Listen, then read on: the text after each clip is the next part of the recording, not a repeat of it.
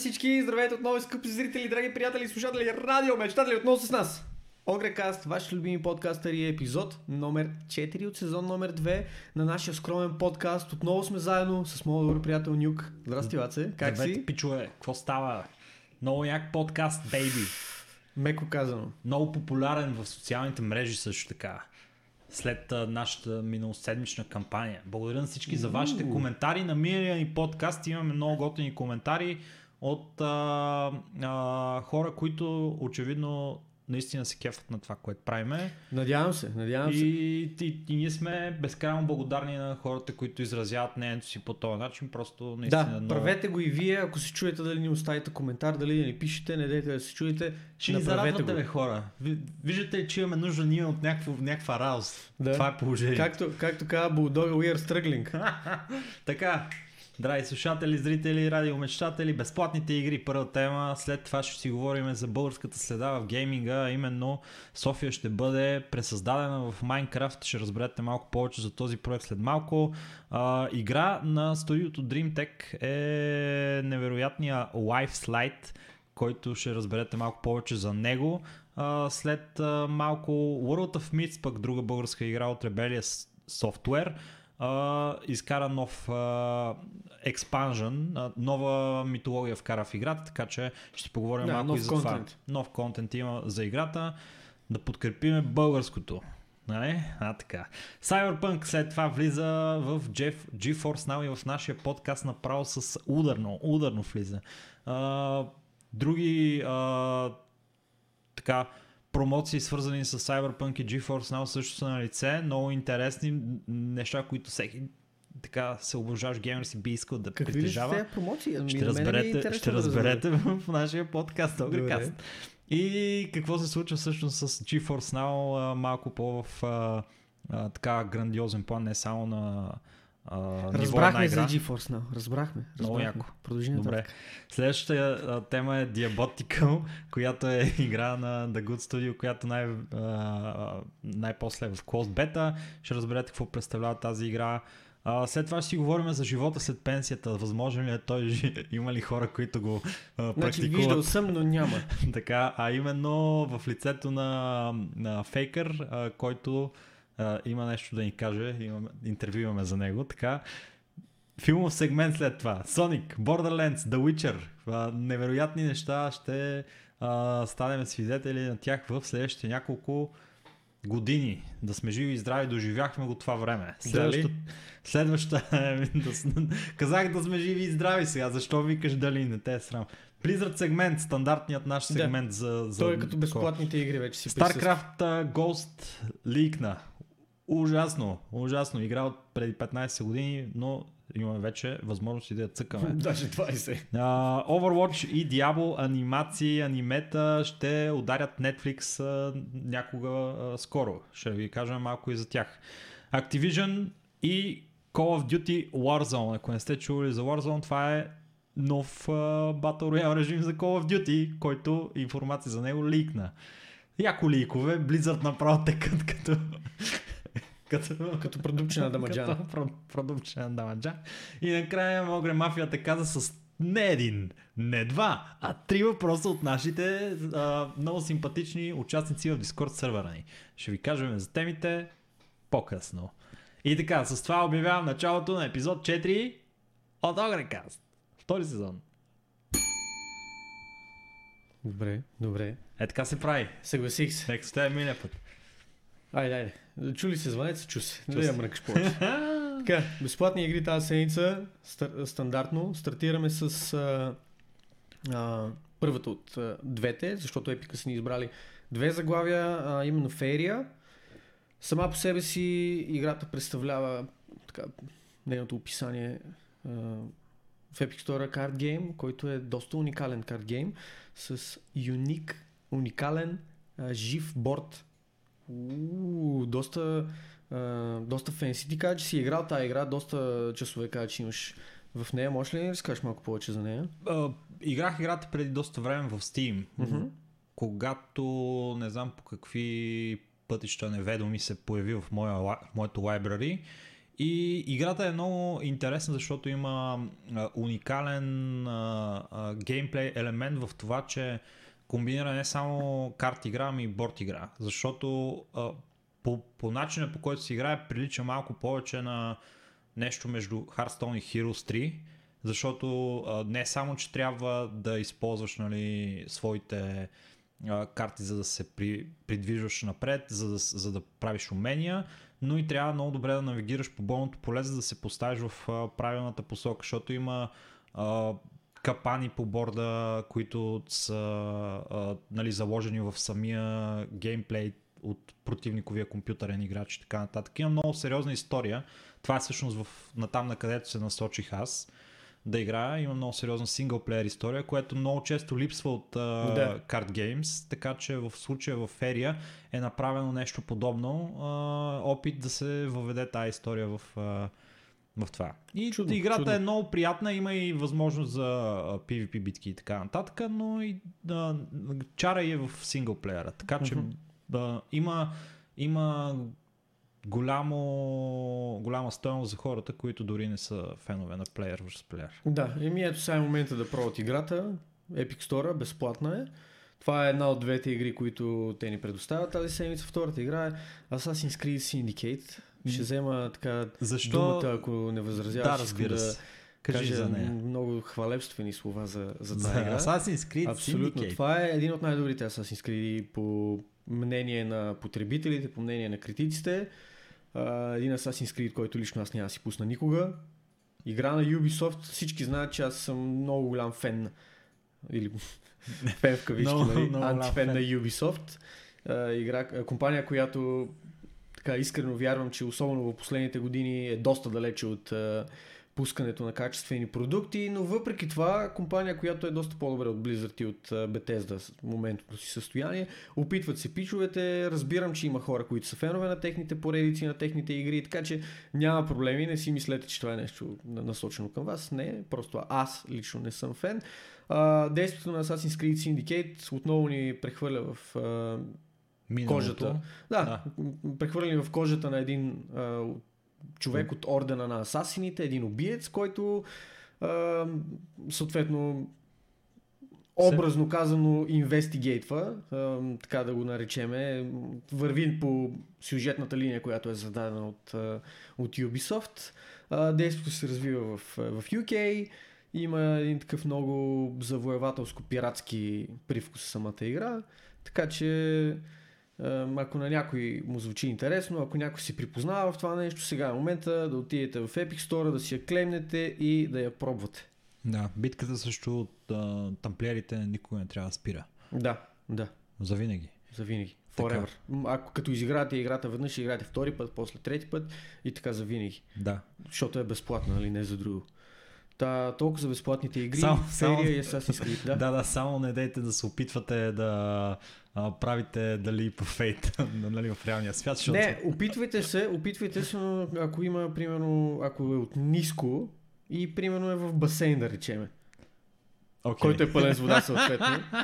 Нали, уверете, се, уверете се, че ако правите of faith, няма, няма, of faith, няма да се убиете, защото е нещо, което не бихме искали да ви се случи. Да, и без това има много малко сте- зрители, така Да, че... да, Бойко. Така че един по-малко ще ни удари много сериозно в, в статистиките. 50%, 50% от аудиторията. така. Е, е, Благодарности, между другото, на всички, които ни, които ни следят. А- нали, въпреки, че се базикаме, цениме всеки един от вас и наистина пожелаваме само хубави неща. И говоряки за хубави неща, а, е време да насочим нашето внимание към нещо друго интересно, доста хубаво, нещо, което а, буквално ти докато презентираше сегмент, аз иска да използвам думата да увековечи София в а, света на Майнкрафт. Awesome. Проект, който а, стартиран от българи, за българи, с участието на българи. А, чакай, че из, излезе, излезе ми... Питай ме въпрос, аз как ще се казваш, как се казваш човека, който стартира Цецо. проект? Цецо. Човек не знае, що ще я каже Лучо, аз си мисля за BSL-а. Както и да е. Цецо, един а, български гражданин, който за наше огромно съжаление напусна пределите на страната, но продължава да милее по българското, продължава да а, да се опитва по един или друг начин да се върне в страната и е решил, че начина по който мога да го направи, начина по който да се докосне до магията на София е като я пресъздаде в Minecraft сервер. Точно така. На този етап е направена малка част от uh, Minecraft сървъра с София, само около Националния стадион, Софийски университет и градинката Княжевската ли се водеше там, където е с паметника на руската армия. И има много работа по това нещо, има много uh, детайли, които трябва да се направят. И има много доброволци, които влизат в проекта и се занимават с това нещо в свободното си време. Цецо е инициатора, разбира се. Mm-hmm. Обаче много хора се надъхват нали, и влизат да се занимават с него, защото е мега якото нещо. Аз като го видях за първ път, бях абсолютно пометен. Защото това е мега детайлно първо. Uh, второ е някакво, някакво готино чувство такова ти навява, нали, че някой а, би се зарибил нали, да пресъздаде София в, а, в Майнкрафт. Да. Защото има такива други проекти, примерно да речем Нотр-Дам, където а, беше пресъздаден Точно в така, да. Майнкрафт, Мидълърт от а, Властелия на пръстените, също имаше някакви мащабни проекти. Други градове също съм чувал, които по един или друг начин са били пресъздавани в Майнкрафт вселената. Тук обаче е момента, в който някой българин подхваща тази инициатива и съответно иска да остави отпечатък в Майнкрафт комьюнитито, в Майнкрафт вселената и с нещо наше. Нещо То е родно. много а, любопитно, защото а, когато си говорихме с Цецо по въпроса предварително, а, той ми разказа, че а, нали, когато е заминал за Америка и е бил в а, а, държавата там известно време, е започнало да се да изпитва носталгия нали, за България. И се е върнал тук и се е срещнал със своите приятели от едно време и приказват си това, това онова и са решили, абе човек, няма ли да е яко да пак се събираме там, където се събирахме като малки. А, обаче, как да го направим, като сме в различни места на света? Ще направим Майнкрафт в. Майнкрафт и ще ходим да цъкаме в Майнкрафт. А всъщност те имат и малко по а, нали, широка идея за това какво ще представлява Да. това нещо. Като освен, че искат да направят а, а, цялата София нали, на първо време между Орлов мост, Ловов мост и НДК Да, този този триъгълник. точно така. а, и да сложат всичките нали, улици, да, най-важни нали, забележителности и така и така нататък. Да, а, те искат да направят това нещо, а, а, този град жив. Те искат да има хора в него, които да играят, искат да има хора, които да изпълняват разни а, длъжности, като полицаи, като е такива неща. Тоест ролплей Майнкрафт да има да ролплей, направят. Майнкрафт. Също така можете всеки един апартамент, по-ефтини апартаменти в София не е имало.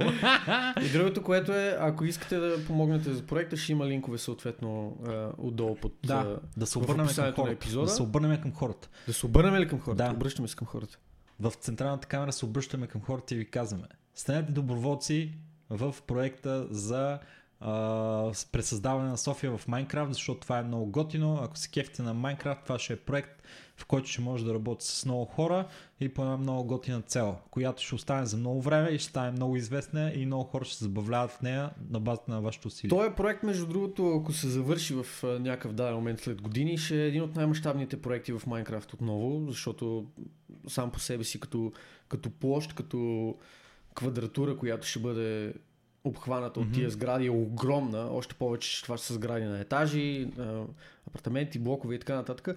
Но другото, което е готино, което и ти сам го спомена, е, че всеки ще може да влезне и да пресъздаде сам своето собствено, своето собствено жилище. Да, А, да, да. Е Било то родното си място, а, място, където е израснал, място, където се събирали с приятели, а, място, където все та, примерно, ходили са да карате скейт на времето или кънки или каквото и да е такова. Така че, ако имате някакъв интерес да помогнете, влезнете, направете го. Идеята е, че дори да не сте от София, дори да нямате идея за какво става въпрос, но искате да помогнете, Мгм. може да го направите. Защото Да. начина по който а, самите сгради биват изграждани в, в сървъра е с помощта на Google Earth. Влизат в Google Earth изгледа, който ти дава възможност да ви изградите и от високо, и от Street View и съответно а, гледаш там, пресъздаваш го в играта, гледаш там, пресъздаваш го в играта, така че без значение откъде сте, ако имате желание да помогнете, може да го направите. Awesome. Very cool. Very cool. Абсолютно. Добре, това Друго, беше за... друго нещо много cool, друго нещо много cool, което имахме шанс а, супер случайно да, попаднем на да него. попаднем на него от Фейсбук. Благодариме тук в случая на Митко Цапрев, който е основният деец, основният седящ зад проекта на име LifeSlide. Да. Игра, която се разработва вече 4 и повече години на студиото DreamTech. А, игра, която е минала през много етапи от своята разработка, за да стигне до момента, в който е. А, имахме удоволствие да разцъкам и двамата с тебе. Мгм. А, да кажем по този повод какво представлява самата игра. Както става ясно от името, Life Slide е своеобразна парзалка на живота. В а, играта поемаме контрол над едно хартиено самолетче, чиято цел е да а, буквално да глайдва, да се парзаля по парзалката на живота. Ако, Точно ако така. ще е така да Много го кажем. го. Започва се от момента, в който си поемаме първия, а, първия дъх. Играта е много... Много е символична играта. много символична, да, много анимирана е по начин, по който те кара да се замисли за нещата, по начин, по който те, ти въздейства. А, много е атмосферична самата игра. А, стартираш точно, минавайки през един тунел, който е нали, своеобразно, а, своеобразното раждане на човек. Поемаш първия си дъх, след това а, минаваш през различните етапи на живота, детство, израстване, тинейджерство и така нататък. Като самата игра е много проста. Сама по себе си използват се 5 бутона за, за игра, W, ASD, които са ти контролите за наляво, надясно, нагоре, надолу на самолетчето и с Space активираме специален power-up, който е един от няколко.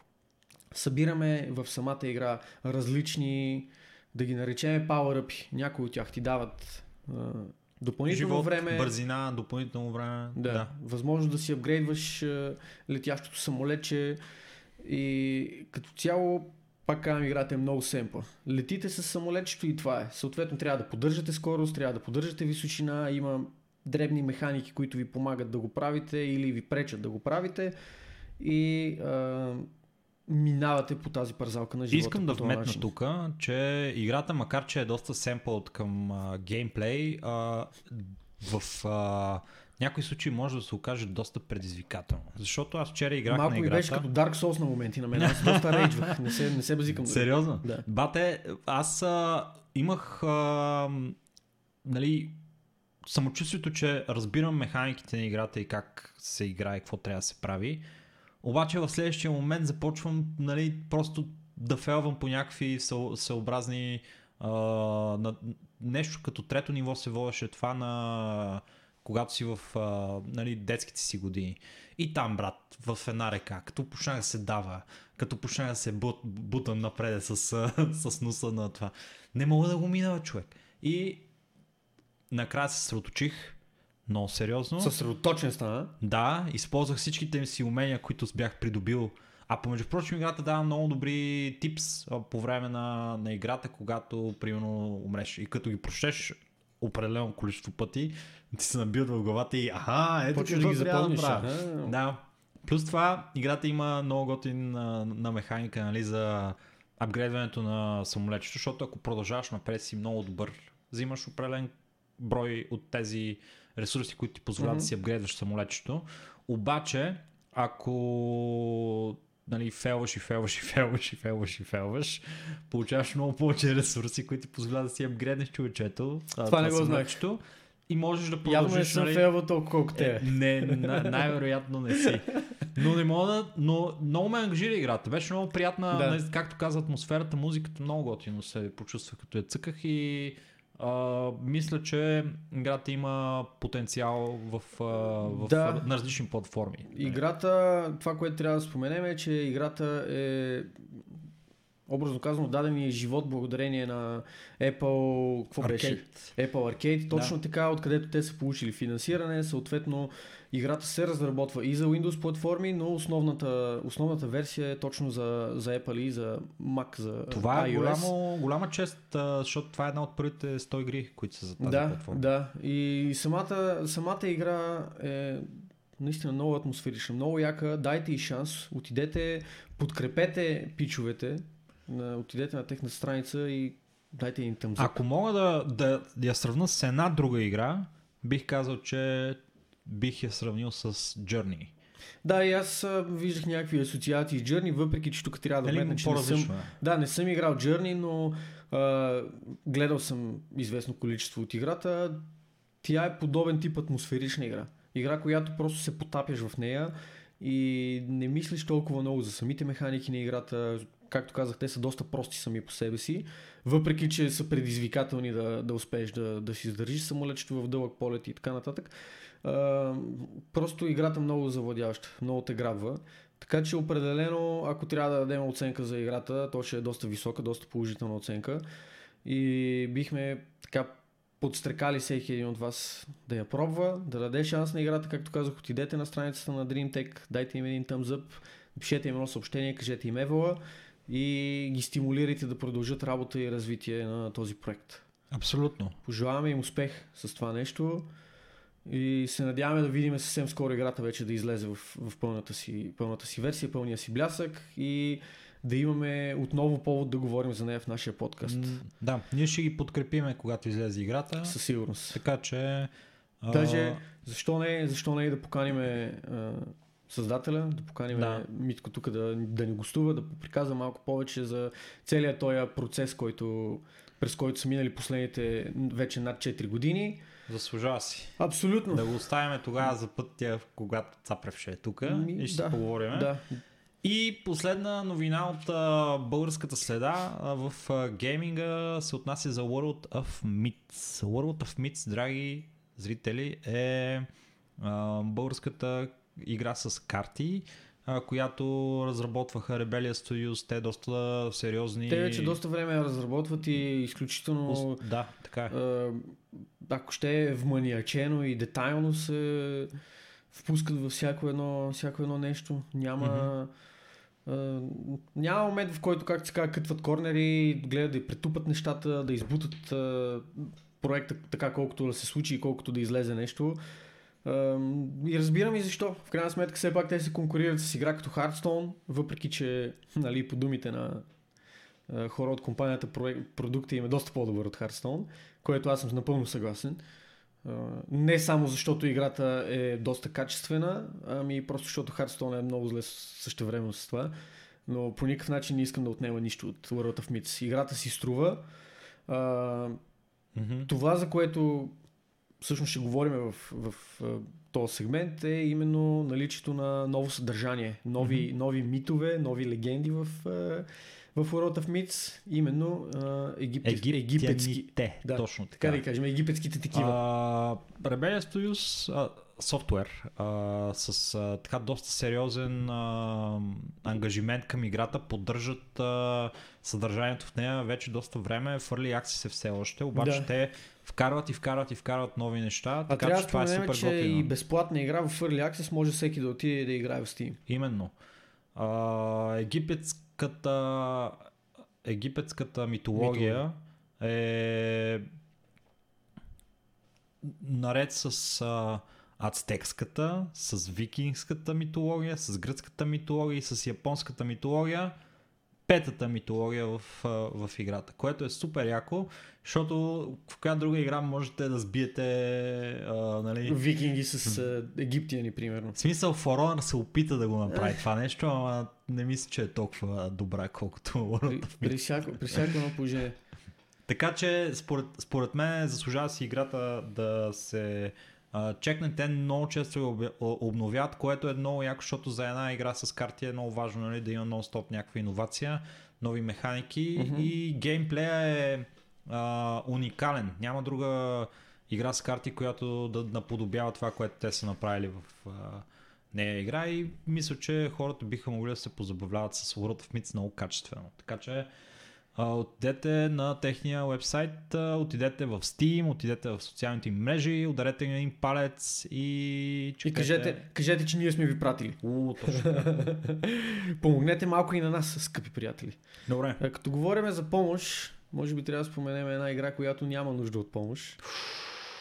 Именно Cyberpunk 2077, новото бъдещо отроче на CD Projekt Red. Защо споменаваме? Играта вече стана ясно, че ще бъде достъпна в Nvidia Now, тази платформа, която говорихме предния път за, за нея. И сега ще продължим да говорим. И има защо. Да. А, определено платформата е един от по-добрите клауд сервиси в момента и с това нещо само затвърждава този факт. Много добре ни е известно на всички наши CD Project Red са изключително крайно против ексклюзивитетите. Те се опитват, както и игрите, които предлагат на, в тяхната платформа, в GOG, те първо, че са DRM-free игри, второ, че са игри, които се предлагат и в други платформи и това е тяхната политика за техните собствени заглавия да бъдат достъпни за максимално много хора, на максимално много платформи, за да може всеки да направи избора, който, който иска и да няма по какъвто и да е начин ограничения и принуждаване на хора да, а, да се насочват, да, да се насочат само към една конкретна платформа, въпреки че а, чисто а, така не искам да кажа като молба, ами като един съвет, ако се кефите на CD Projekt Red, ако, не искате, ако искате да а, продължават да правят такива качествени игри, насочете се все пак към GOG, тяхната собствена платформа, от а, която те взимат 100% от приходите за играта, няма комисионни, няма кътове или дру- неща, които отиват по други магазини, като Steam, като Epic Store и вземете играта от там. Именно. А, да се върнем на темата GeForce Now. Какво представлява, а, какво е значението всъщност на а, пускането на Cyberpunk там? Всъщност Cyberpunk а, 2077, а, бивайки в GeForce Now, позволява на играчите, които притежават играта на която и да е платформа, да играят играта чрез клауд сервиса на Nvidia. Да, на което и да е устройство, поддържащо въпросния Cloud Това- сервис. Това, това до някъде е за, за игри като Cyberpunk 2077, която се очаква да е игра от ново поколение, Мгм. с много така добре застъпена графика, която нали, очаква се, че трябва да изглежда невероятно тази игра. Да. А, да играеш на намалени сетинги, според мен ще е нали, малко Куштунство. куштунство, да. А, така че да играеш а, през GeForce Now може да е малко по-малкото, а, как да го наречем, по-малката жертва, нали? А, вместо да играш на минимални сетинги, за да мога да ти върви с някакъв адекватен FPS. Ами по принцип самата платформа е доста стабилна, особено ако сте на кабели интернет имате добра връзка. Аз имам а, приятели, които, я, които използват GeForce Now, изключително доволни са. И съм чувал само суперлативи за, за платформата до този момент. Така че ако имате по-слаба машина, притеснявате се дали Cyberpunk би ви вървял окей. GeForce Now е една страхотна опция, която Мгм. мога да пробвате.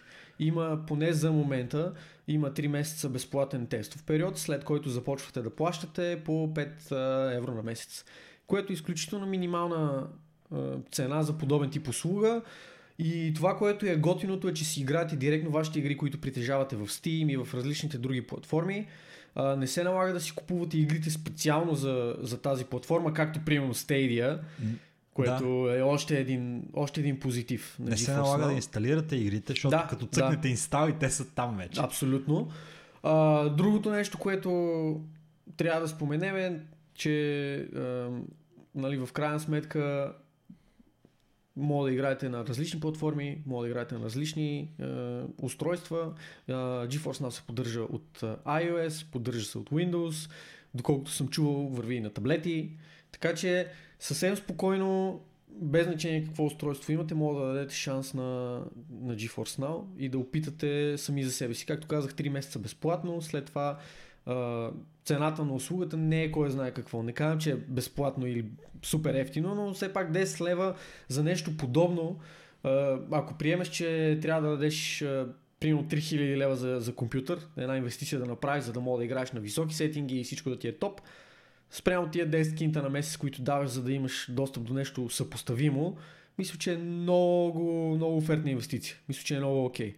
Добра инвестиция, действително. А, Сподели. Да, да. Имаш- Не, това, което иска да спомена, че има а, а, за момента негативни, новини около GeForce Now, които Да, ще... не съм сигурен доколко са негативни, доколко са моментни, защото все пак това е нещо, което може да, бъде, да се промени с времето. А и предния път споменахме едната, че Blizzard, Activision Blizzard са оттеглили всичките си игри от, от GeForce Now платформата, което не знам, може, да, може да се приеме кофти от, от някои хора. Да, бе, ситуацията е следната, че в Да. GeForce Now платформата, докато е била в а, тестов режим, доста компании са, скоро. са се опитали да а, нали, направят с а, а, GeForce, с Nvidia всъщност а, опит нали, за това да а, пуснат игрите си в тяхната платформа. Обаче различните лаунчери имат различни спецификации, имат различни собственици, имат а, различен начин на имплементиране на нещата. Така че на този етап виждаме как нали, Blizzard са прекратили своя, своето партньорство с Просто а, договор им Nvidia. изтекал. Да, Той е бил само за бета периода. точно така. Същата е ситуацията при Bethesda, които изтеглиха, изтеглиха своите, своите игри от, от GeForce Now. Както казахме, това вероятно е моментно. Предстои най-вероятно да говорят фирмите, защото информацията, която изтече в интернет или беше пусната по-скоро, е, че чисто и просто те игри са изчезнали от а, платформата заради изтичане на договора.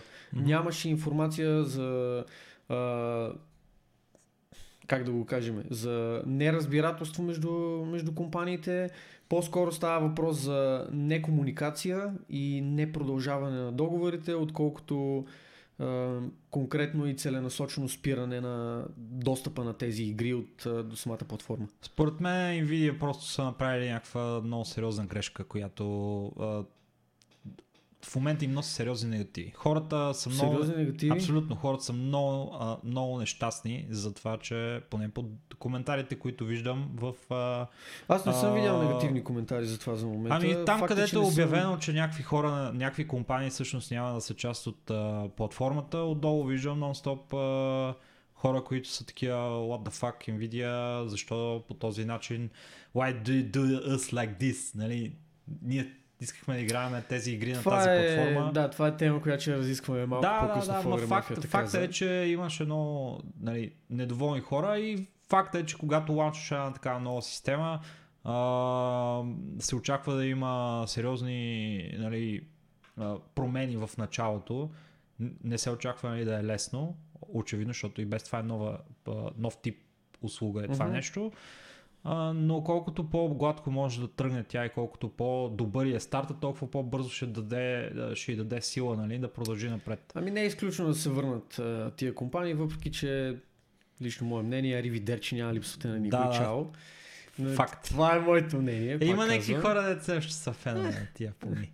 А иначе Blizzard а, може би ще направят дечица с Google Stadia, така както Ми, е дано. Стискам палци да го направят, за да може тази компания да се закопае. Още повече, Екстра. просто стискам палци. Ево, ево. Добре. А, добре. А, друга, друга игра, която така ни влезе в полезрението още преди вече повече от 5 години, когато изтекаха първите данни и първата информация за нея, че господин Good, Джеймс, има амбициите да създаде нещо подобно, търсеше финансиране дълго време, не успя да го намери. В крайна сметка успя да получи въпросните пари. Благодарение на Kickstarter, след това намериха партньори, които също допринесаха за развитието на играта. Става въпрос именно за Diabotical, Мгм. което само по себе си представлява first person shooter. А, Да, арена морално, по- моралното продължение на Quake. Нещото, което Good казваше от дълги години, че липсва е модерна версия на Quake, своеобразно казана, която да е подобрена на всичкото отгоре, да е да не е като, като типичните шутери, които в момента са популярни, Fortnite, CSGO и така нататък. Идеята на този шутер е изключително fast-paced шутер, в който нямаш магазин за, за оръжие, нямаш магазин за брони, всичко ти е разпръснато по картата, трябва да знаеш къде са сполновете, трябва да знаеш кои, кои локации да посещаваш кога, да следиш тайминги за респълни на оръжия, на брони и на глупости. И през цялото време да се движиш, да не спираш, да се движиш. Да, да, да. Това е много готино и абсолютно в а, стила на Quake а, като концепция. Но в последните няколко години видяхме Quake как направи нали, един опит да се върне в полезрението на геймера. Който Не щеше да е успя. доста успешен, ако играта беше един вид ремастър, своеобразен ремастър на предни версии. Но проблемите с новия Quake бяха прекалено много. Лично аз, когато излезе Quake, бях много заинтригуван от играта играх доста, доста Да. време. Дори не, Да. ме, не ме притесняваше това, че има различен, различни видове а, шампиони или както се водеха там. да, шампиони, герои. то така се каже Quake Champions. А, имах, кефах се на Те това проблемите нещо. бяха по-скоро други. Просто бизнес модела на играта беше умопомърчителен, бях, беше алчен, беше бизнес, смотан. бизнес модел беше доста окей. не ми хареса на мен лично бизнес беше модела. своеобразен фримиум модел, който имаш достъп до играта. Безплатно трябва да си купуваш шампионите, имаш различни версии. Играта не беше скъпа никак даже. Пълната версия на играта беше нещо от рода на 13 на паунда, по спомен. Първоначално И... Да, кажи. 50 на пауна беше, но първоначално беше някаква умопомърчителна тъпотия, човек. Ти нямаш, не можеш да си купуваш герой, трябва да си ги наемаш. Не Може да си че- наемаш героите само. Не мисля, че беше 50 паунда. По 40 паунда? 40 долара. 50 долара. Не мисля, че беше толкова много. По спомен, по така е, спомен така е. беше доста по-малко. Така е, така. Защото По-малко? Не. Аз, доста никакъв по-малко. Мисля, че беше около 15 на паунда, защото аз мислех да си я взимам и в крайна сметка не го направих.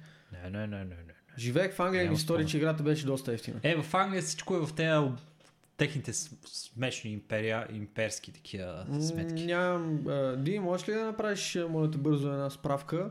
Quake Champions в момента какви, какви пари е? Мисля, че има в Steam играта. Ако не се Ам. лъжа, въпреки че тя си е на техния лаунчер. Free to play, като има Platinum Packs. Колко е платино пак? Ами има различни. Най-ефтиния е 5 евро. 5 евро, 10, добре, 10. 20 и 40. Окей, 40 евро. Това предполагам, аз не знам тия платино пакове, Не, те да в момента просто имат точки. някаква нова Без значение, да, се тая, се тая. На тук от играта е Бизнес, много... модела, бизнес модела не беше това, което уби играта. Не беше, не беше основният проблем. Защото хората бяха готови да си платят за тази игра. А, основният проблем на Quake Champions беше механиката в играта. Играта беше доста по-мудна, играта имаше своеобразен дилей а, между различните движения и неща, които на много високо ниво дразнаха изключително много играчите. На нивото, на което аз играех, абсолютно не го забелязвах това. Аз, аз като цяло почти не намирах разлика между, Мгм. между. Quake 3 и Quake Champions, но аз никога не съм бил дори дори remotely close, нали, не съм бил по никакъв начин близко някога да съм професионален играч на, на който и да е шутър, елепа на Quake, който е най-fast paced шутъра по принцип, така че аз не, не, нямаше как да ги забележа тия неща, но гледайки стрима на Good, имаше неща, които той дори а, визуализираше, показваше, ето виж, че сега това тук е различно, това там е различно. И наистина а, момента, в който ти го обясни някой, който знае какво говори, усещаш разликите и усещаш а, защо това би дразнило и защо това би отдръпнало хората от, от въпросната игра. И старите Quake Pro, въпреки че имаше турнири, мисля, че и до ден днешен си правят от а, id Software си правят турнири на играта. А, просто старите кучета Мгм. не се задържаха кой знае колко.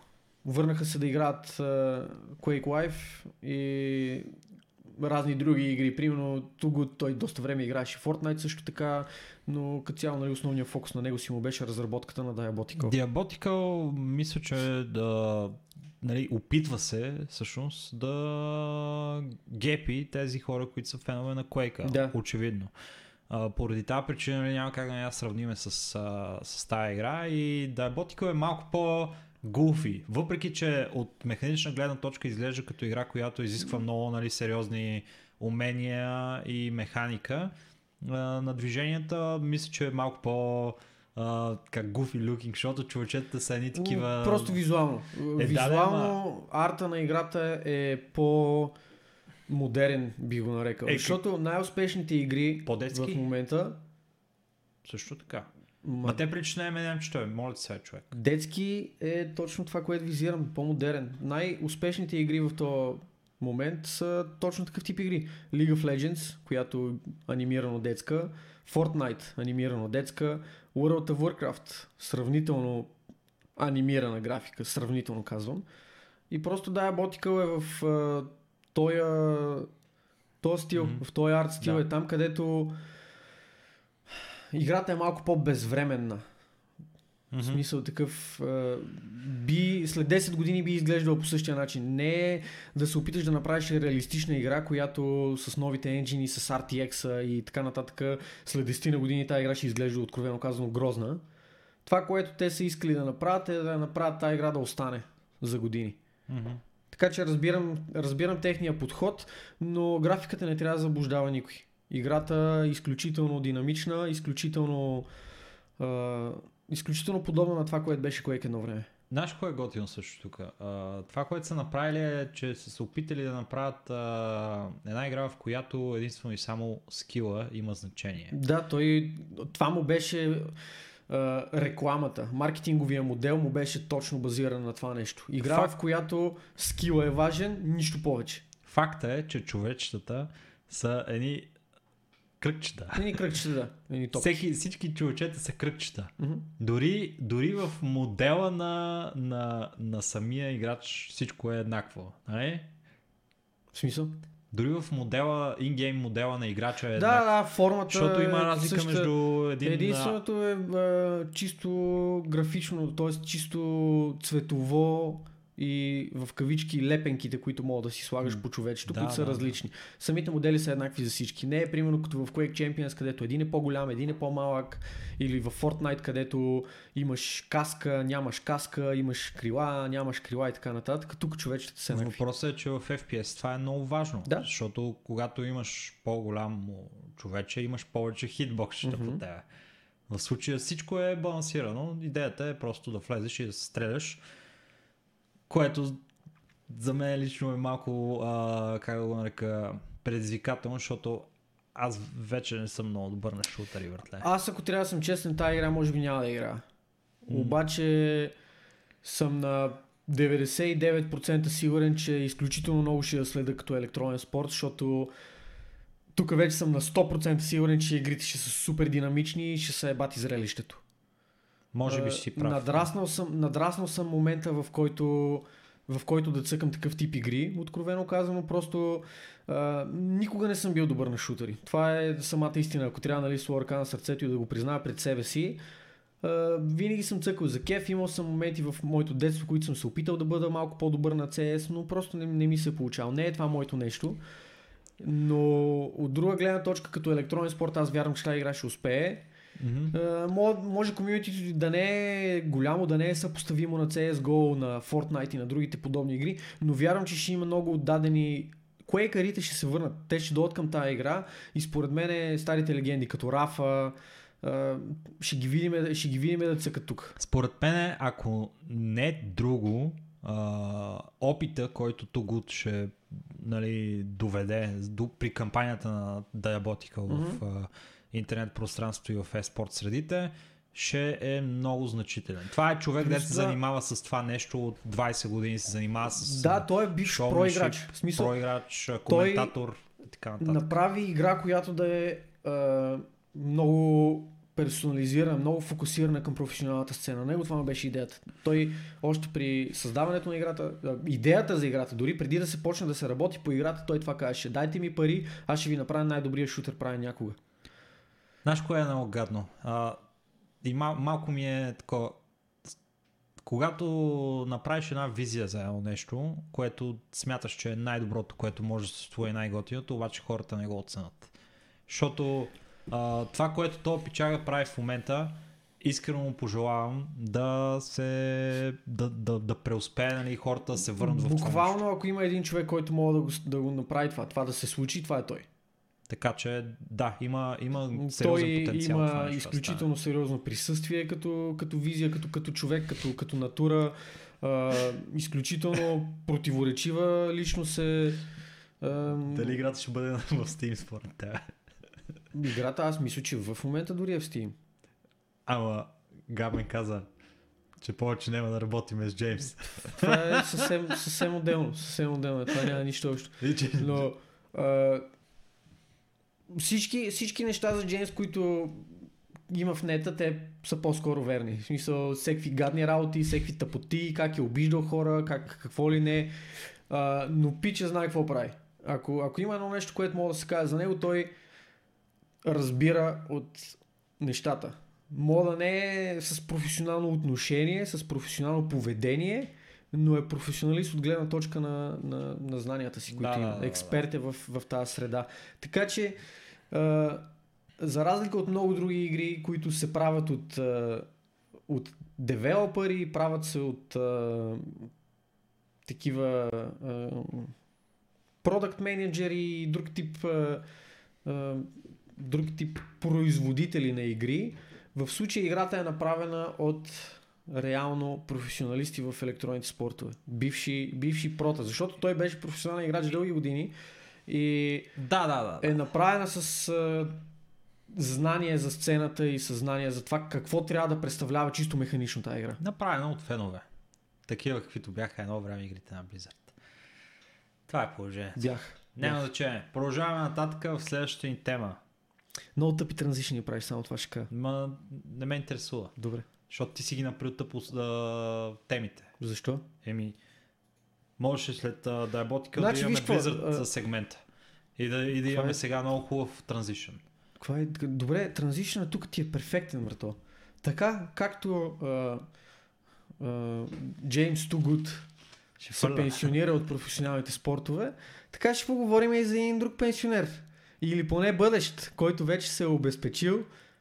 Именно Уп, Фейкър. уп. Фейкър! Ето, виждаш ли колко по-смут транзишън е това, брат? I don't give a fuck. I don't give a fuck. И просто влизам в темата и директно започвам. Казвам за какво става въпрос.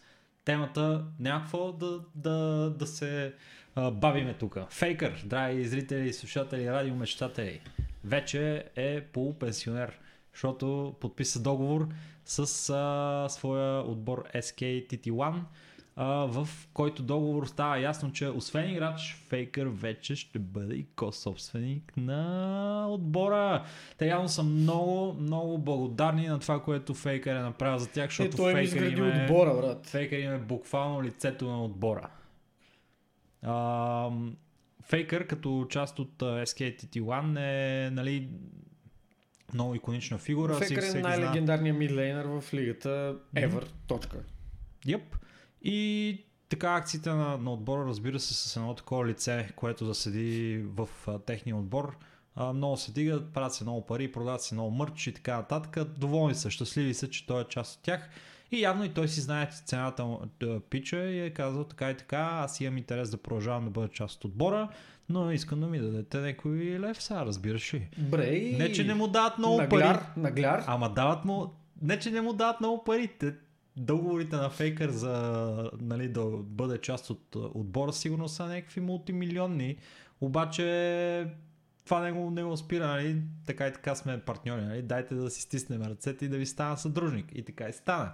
Освен това, Фейкър а, нали, а, едновременно с това, че ще играе като мидлейнер все още в а, SKTT1, а, ще се подготвя да заеме лидерска позиция в компанията, като а, нали, асистент нали, ще помага с глобалните операции на SKTT1. Нали, когато става въпрос за а, всякакви дейности, които се случват а, в света, свързани с отбора, като организация нали, на събития, на отбора и на всичките различни отбори, нали, които SKTT1 притежават.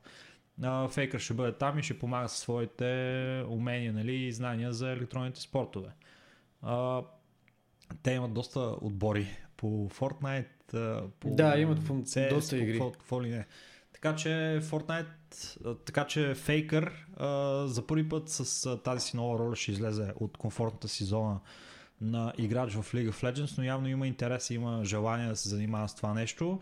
Ами той И- се подсигурява бъдещето. Той въпреки, че е на 23 години е изключително Мгм. млад, а, все пак трябва да мисли, упс, трябва да мисли в а, перспектива а, и да мога да изкарва прехраната по един или друг начин след като спре да бъде професионален играч, което Говорихме си го така съвсем наскоро, това нещо идва. Да, да, да. Това е Неминуемо. важно. А той е само 23 години. Печагата. От, Да, тук ще от- го казах. Да. It's fine. Да, той е още млад. Млад, толкова легендарен. Той е буквално една жива легенда в е, електронните спортове, особено в League of Legends средите.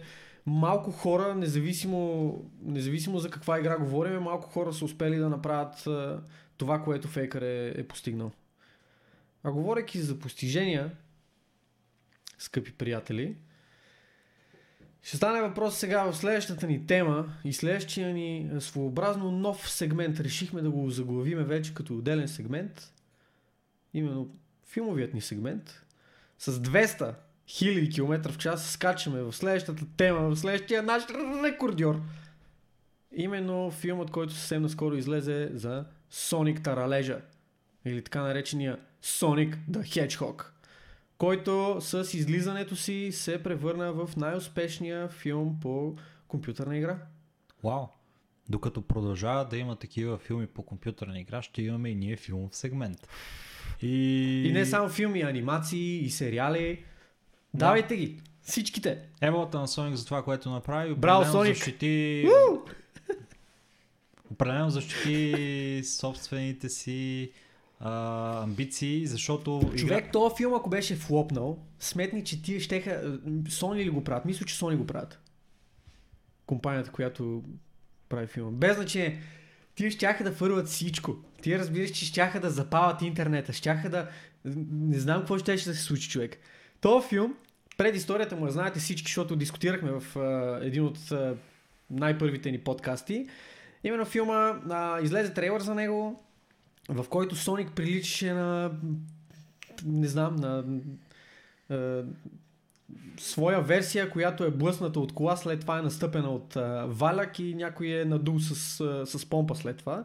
Беше потрясаващо. И се започна една кампания по така нареченото онлайн булинг, в която феновете на Sonic изключително роптаеха по повод външния вид на героя. Токсични хора. Лоши Токсични хора, лоши хора. Не, бе, готини хора беха тия, защото в крайна сметка това, което направиха, е, че смениха визията на Соник. От студиото чуха и казаха, окей, пичове, разбираме, че сте недоволни, ние искаме да сте доволни, разбира се, за да ни дадете парички, така че а, почваме работа по смяна на визията на героя. И го смениха, героя си доближава вече изключително много до визията, която сме свикнали а, за него от а, видеоигрите и хората бяха много доволни.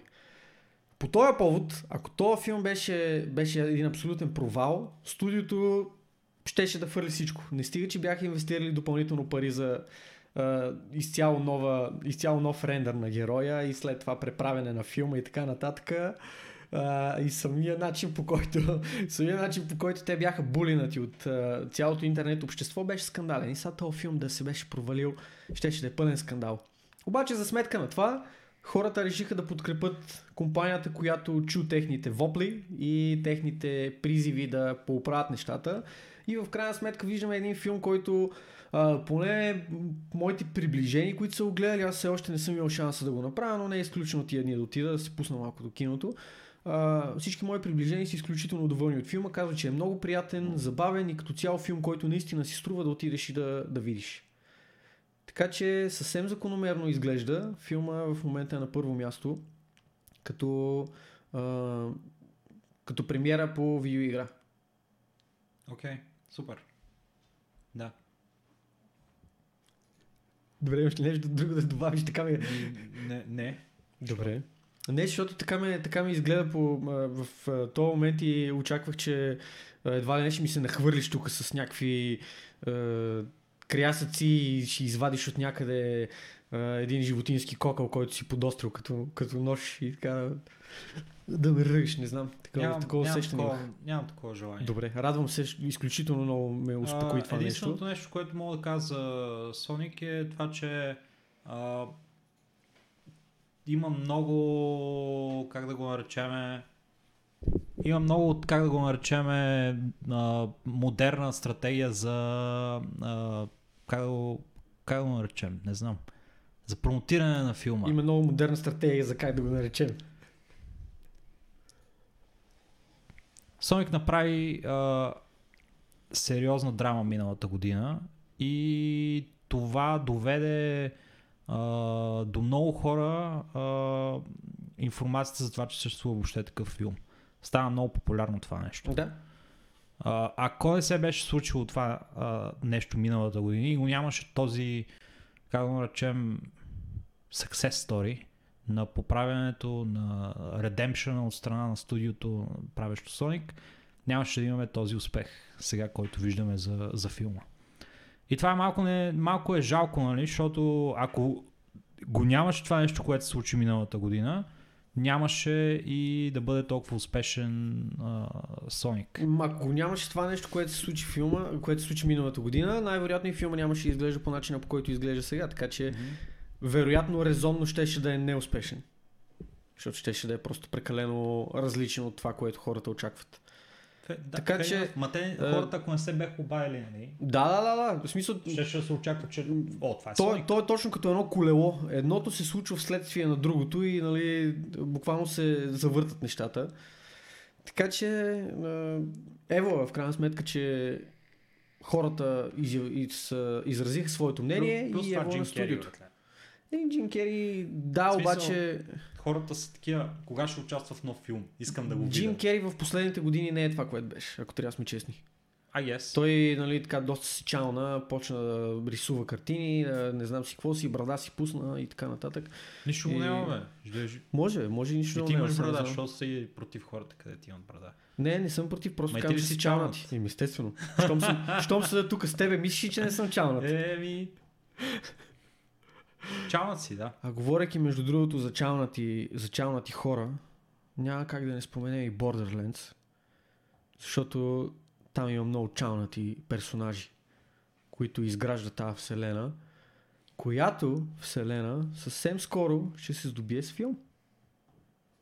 Много яко. Да. Ти като един фен на Borderlands, аз като човек, който никога не е играл Borderlands в живота си, човек, който не проявява никакъв интерес към чисто и просто тази интелектуална собственост, какво мога да ни кажеш малко повече за, за това? Какви са твоите очаквания и съответно при информацията, която имаме в момента, как мислиш, че ще се развият нещата?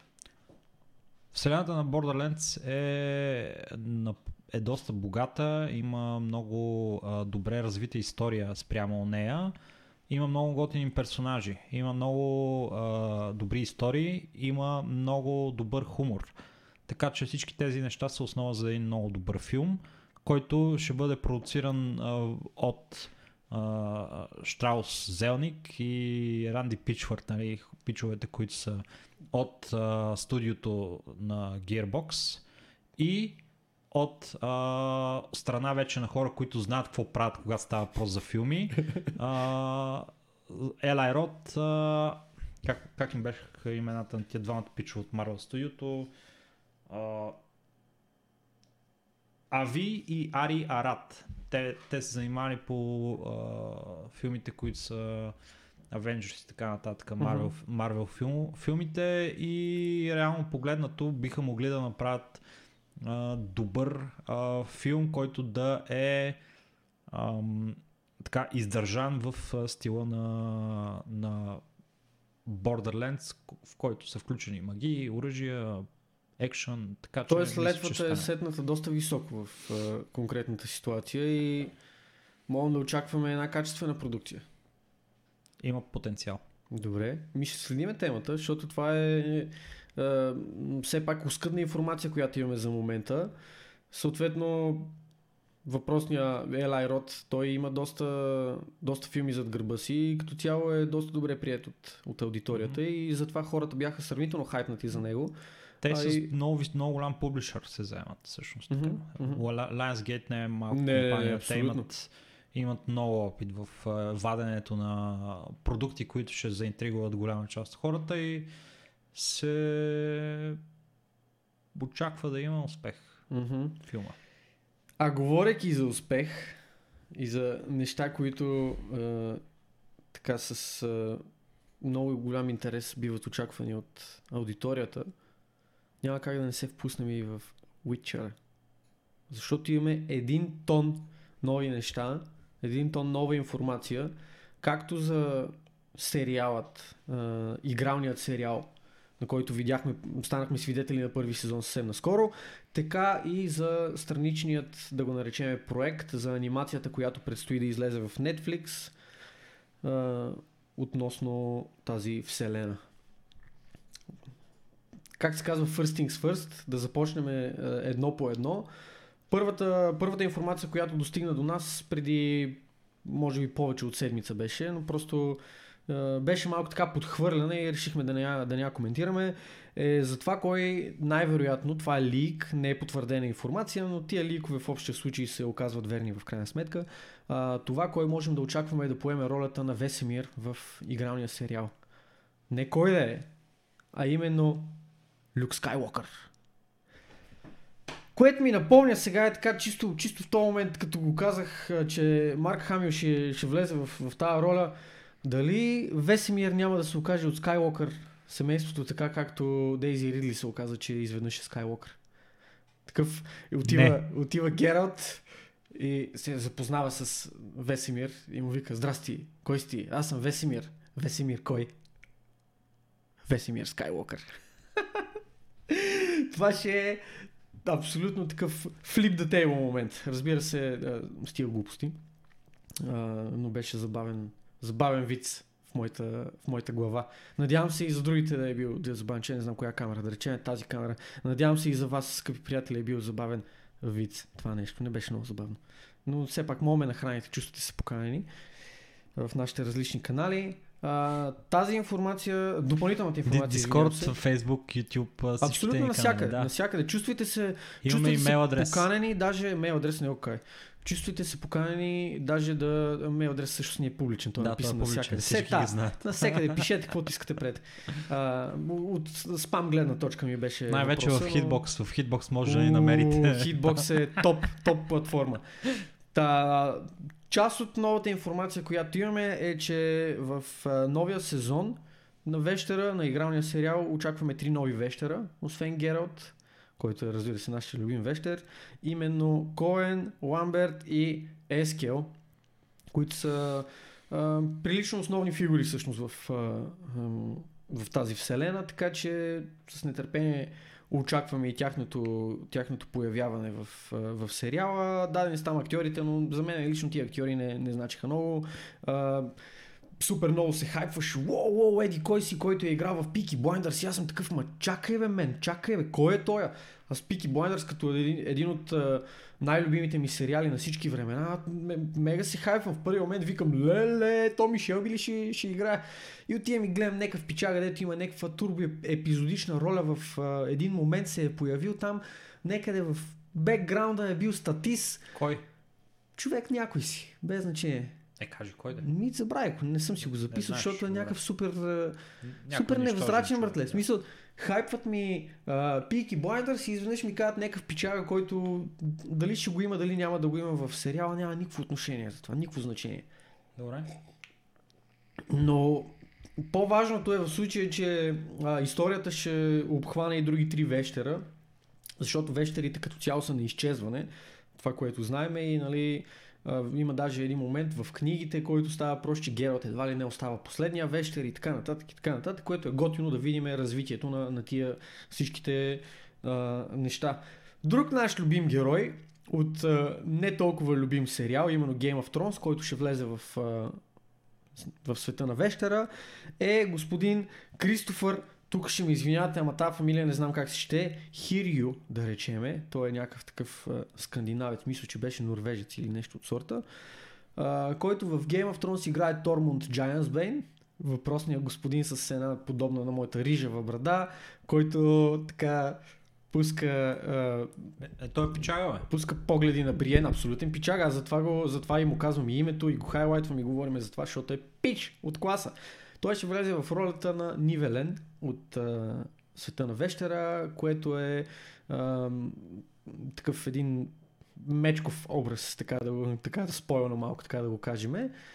Като аз лично очаквам с нетърпение да видя по какъв начин този образ ще бъде пресъздаден. Дали ще има отново а, тази хумористична нотка, която Тормунд Giants Bane имаше в а, сериала на Game of Thrones или ще бъде изцяло сериозен образ, който е малко по-различен от това, което сме свикнали да виждаме Кристофър в, в него.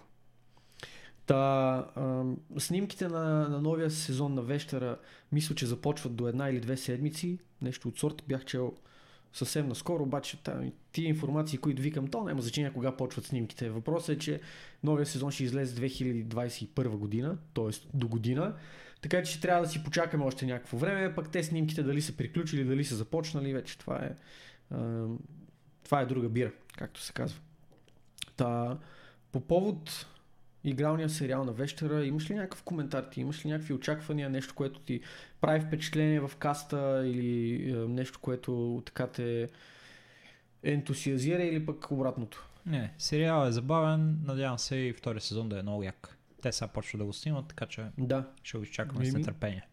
Чакаме абсолютно, защото там вече пък историята трябва да Uh, историята в самия сериал вече трябва да почне да следва основната сюжетна линия в книгите и ще бъде доста интересно да видим по какъв начин ще бъде пресъздадена тя. Uh, това е информацията, която имаме за игралната интерпретация на Вещера. Имаме и още малко допълнителна информация, която трябва да споделиме за анимираната версия на анимираната интерпретация или по-скоро анимацията в вселената на Вещера, за която вече имаме име. Споменахме малко по-рано, че съответно тя ще бъде Netflix ексклюзив, адаптация на Netflix, както и игралната версия. Тя няма да има Гералт като главен герой в нея, няма да е Сири или някои от другите, които вече са ни така познати като основни фигури. ще се фокусира върху предисторията на Весемир.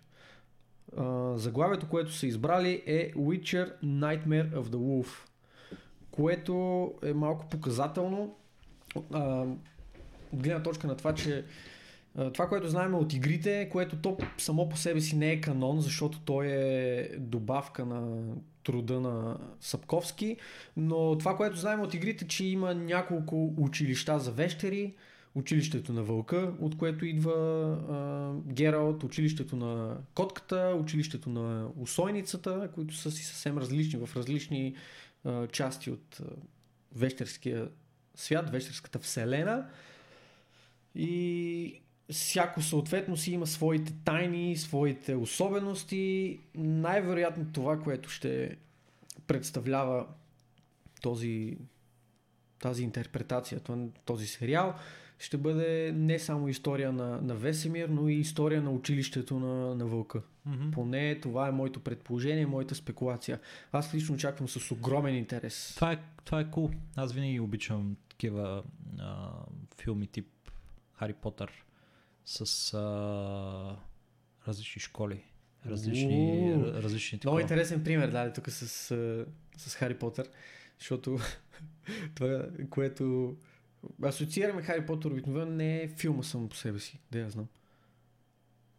Мисълта ми е, че Хари Потър е по-известен като книга по-скоро, нали, вселената. И ми направи впечатление, не знам. Mm-hmm. Просто Просто не, ми направи впечатление между а, това, че там има Грифиндор. Да, да, да, раз, разбирам. Да, да. Тук имаме особеница котка, вълки, не знам си какво си. И е готино. Да, не съм сигурен дали нямаше и мечка. Ама... Сигурно си правят такива... Не съм играл третата част на играта. Е, Там ги има. Ежегодишни нали, първенства, кой на една точка ще се вере. Си избиват сигурно. Не, те затова не, не са останали вещери. Не, те бият животни а, бият получават животни, точки. 10 точки за училището на вълка. Въобще, най-вероятно нещо такова се случва. Да. Те са били сигурно във връжда. Не знам. Нямам идея. Ще видим. Това не е нещо, което го има в книгите. Както казах, това не е, не е съвсем канон, защото е развито от CD Projekt Red в игрите. И съответно, да, да. И съответно, не знаем доколко доколко това ще бъде застъпено в този тип сериали на Netflix, защото пък в крайна сметка те са директно по интерпретацията на Сапковски и са доста по следващи книгите, а да не кажа изцяло следващи книгите. Въпреки, че този сериал той е предистория на, на всичко, което сме видяли до момента и там съответно нещата, които ще се случат, ще са изцяло нови. Няма да бъдат казани в книгите, няма да бъдат показани и в игрите. И затова аз съм изключително интригуван и изключително заинтересован да видя какво точно ще представлява, за да се обогати тази вселена, да се развият тия персонажи, защото Весемир сам по себе си е доста, доста интересен образ и ми е много любопитно по какъв начин ще бъде, ще бъде представен и как ще се случат нещата покрай него. А коя игра беше представена в 2020 година, вместо в 2006, когато очаквахме да бъде представена? Много интересен въпрос е това, на който предполагам ще ми дадеш отговора. М- StarCraft Leaked. Така се казва играта? Да. StarCraft Leaked? Точно така. Вау! Пок! Пок! Скъп приятели, И- време за нашия близърски, близърски сегмент. По-скоро StarCraft Ghost, която StarCraft ликна Точно така. 2020 година. Най-после, защото ние знаехме за тази игра от много време насам, знаехме, че е кенселната и бяхме се примирили с това, че First Person Shooter по StarCraft няма да има. Обаче, оказа се, че някой някъде има и е Някой пазил. от маркетинговия отдел на Blizzard.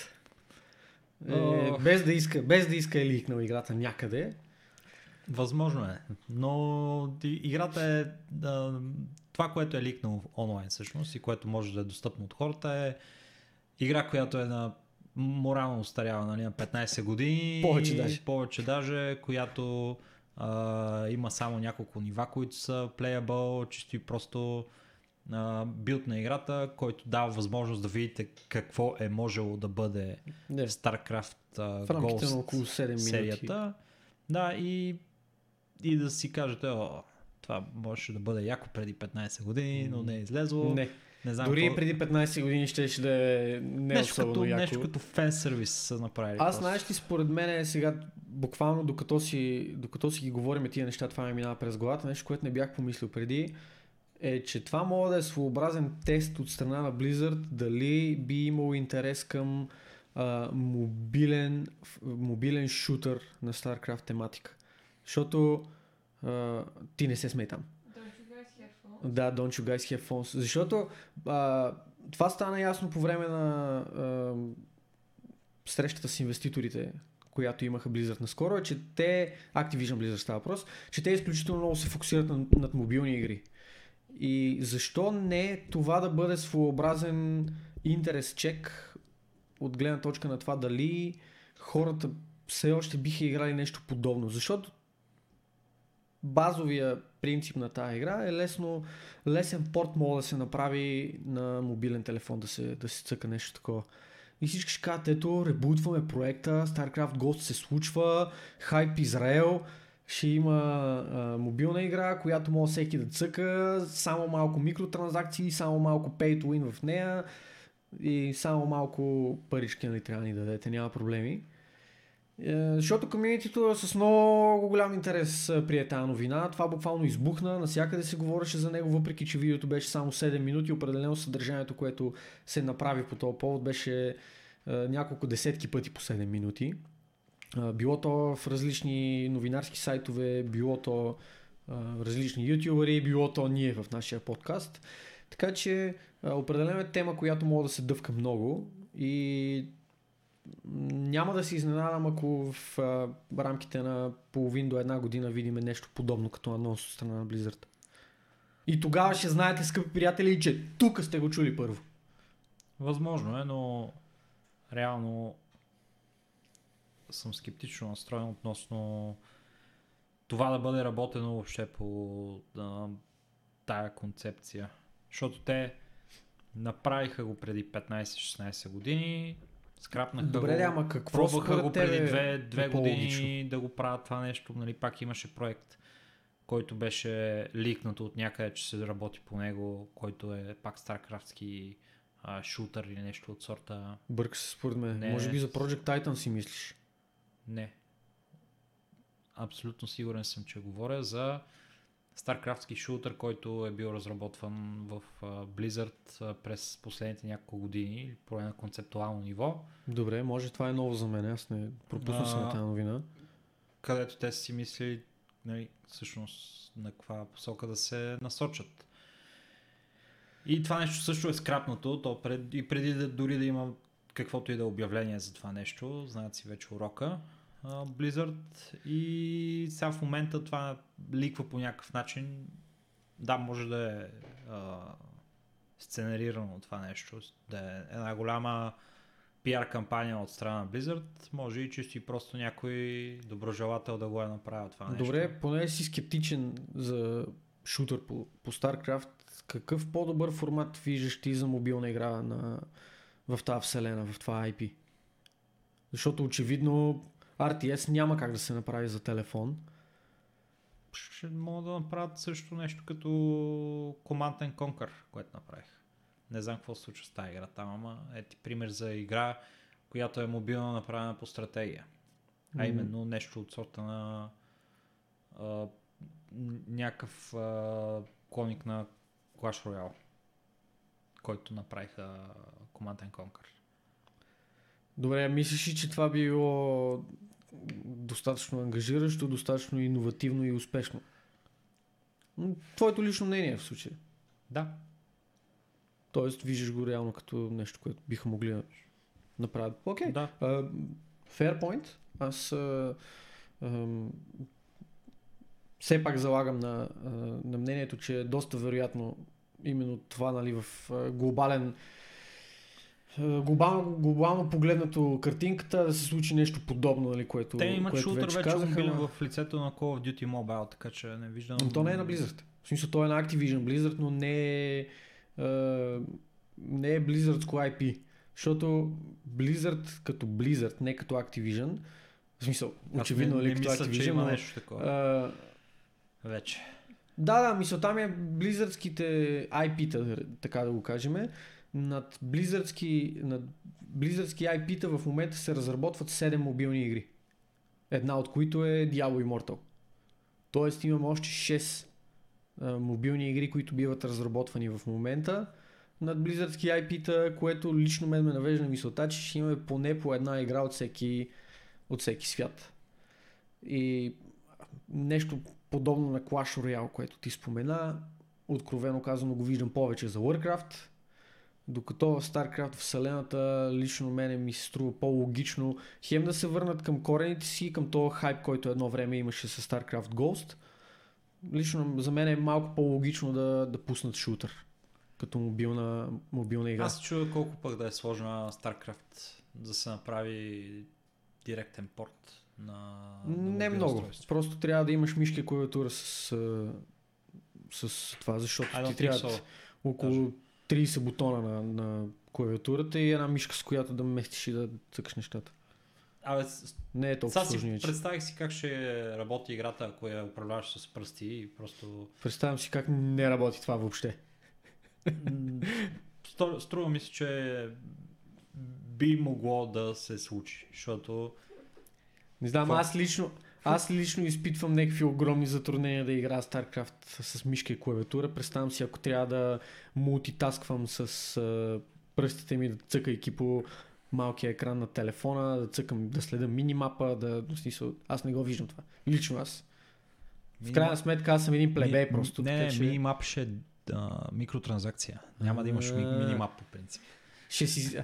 Минимапа ще го имаш само ако играеш на iPad и имаш отстрани един iPhone, който да ти е минимап. Те са го измислили. Нали? Това е добър бизнес модел. Добър бизнес модел.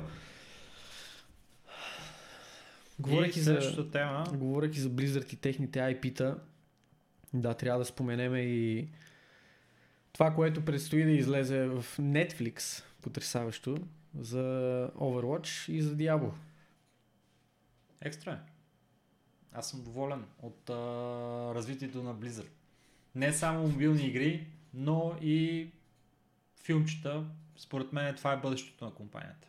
Мобилни игри и филмчета. Те в това са добри.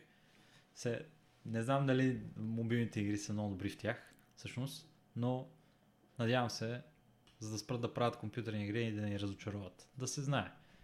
Ма те спряха да правят Е. компютърни игри вече, Ей, така че... там една-две, бе. Overwatch 1 и Overwatch 2 не са компютърни игри, си са... Uh, anyway, факта е, че Overwatch анимациите Diablo анимето ще станат част от uh, библиотеката на Netflix И ще са още едно готино нещо, което, а, на което ще можем да се наслаждаваме в... А, аз мисля, че ще са много готини продукции. Мисля, че имат страхотен потенциал. Историята и на двете игри.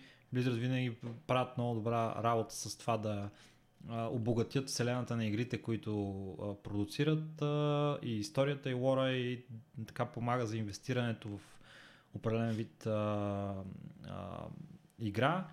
А, така че по тях има супер много какво може да се направи. Аз съм чел много книги на Дявол, както знам, че и ти си го направил. И мисля, че ако използват някои от тези сорс книги, би могло да се поставя една, едно добро начало нали, на, на дявол поредицата. Да, аз съм напълно на обратното мнение. Аз а, не мога да приема факта, че те са решили да направят Overwatch анимация, а Диабло да бъде аниме в типично японския аниме стил. Виждали сме вече от тях едно аниме, което беше там 5-6-7 минуто, минутно а, за сплитването се едно на, на Каунсила, което беше за мен пълна трагедия. Чисто визуално това е едно от най-грозните неща, които съм виждал от тази компания. Ама ти не разбираш. И не ми достави никакво удоволствие да го гледам тогава това нещо. Ако визуалният стил на новото нещо ще бъде нещо подобно, най-вероятно аз няма да му дам шанс въобще. Просто не виждам, не виждам причина да, да си губа времето с нещо толкова безлично. Това им е най-тъмната вселена, вселена, която е изтъкана от а, кървища, убийства, демони и какво ли не и да ми правят някаква Weep 7 годишна анимация, Значи- анименце по-скоро на, на тази тема. За мен лично не е окей, просто е грешна стъпка към интерпретацията на това, което мога да бъде начина по който мога да бъде преразказана историята. Нали знаеш, че те правят Diablo анимето, Diablo Immortal и така нататък, за да отиде тази, игра- за да популяризират това нещо в Азия и най-вече в Китай. Да, затова казвам, че за мен лично В Китай нямаш право да имаш някакви кръвища и такива работи по забавните продукти в, в Китай. Не може. Те, нали, всичките близърски игри в Китай имат супер а, така сериозни проблеми с а, акредитацията, така да го наречем, защото игрите им имат кости, кръвища и така нататък понякога. И китайците с такива не. Няма да има а, кливич, няма да има кости, няма да има такива работи. И затова правят аниме, което е а, предразполагащо, нали, най- детския, така да го наречем, прочит на дявол историята. И не, че анимето не може да е кърваво и, и, и грубо, но предполагам, че няма да отидат в тази посока. Със сигурност. Което за мен е просто повратна, повратна точка от това аниме и ако нещата са така, както се надявам да не са, аз лично няма да дам шанс на, на въпросната продукция, но пък времето Обаче пък покаже. Overwatch анимацията ще я гледаш религиозно, нали? Със сигурност. Аз мисля даже да направя, да организирам viewing парти, да се събираме с хора и веднъж на седмица да си бинджваме всички епизоди. Секси. Да. А... И ще се пипаме докато го правим. Звучи ми като много премиум евент. говорейки, говорейки между другото за пипане, трябва да споменем а, така следващата, следващата темичка, която е с, свързана с пипане там, където не му е работата на в някой. катата с меда, Да. там където... И а, реакцията на абсурдната, смея да твърда, реакция на Activision по въпроса. Еми, Разкажи кой знае, за какво кой, става знае въпрос. как, кой знае как трябва да реагираш, когато ти се случи такова нещо. Защото то е... Просто си удари една талпа в главата и си кажи защо съм толкова тъп. Трябва да спра да правя грешки и да съм толкова тъп. Ситуацията е следната. Нали, да, да въведем Да. зрителите в а, историята, която ще разкажем сега. Именно по, всички, по всичко личи, че Call of Duty ще получи нов, а, нали, новото Call of Duty, Modern Warfare, ще получи нов режим на игра. Новия режим Пок. на игра, подобно на, RTS? на Black Ops 4, ако не се лъжа, където имаше а, подобен режим RTS или самата бъде, нали? игра беше такава.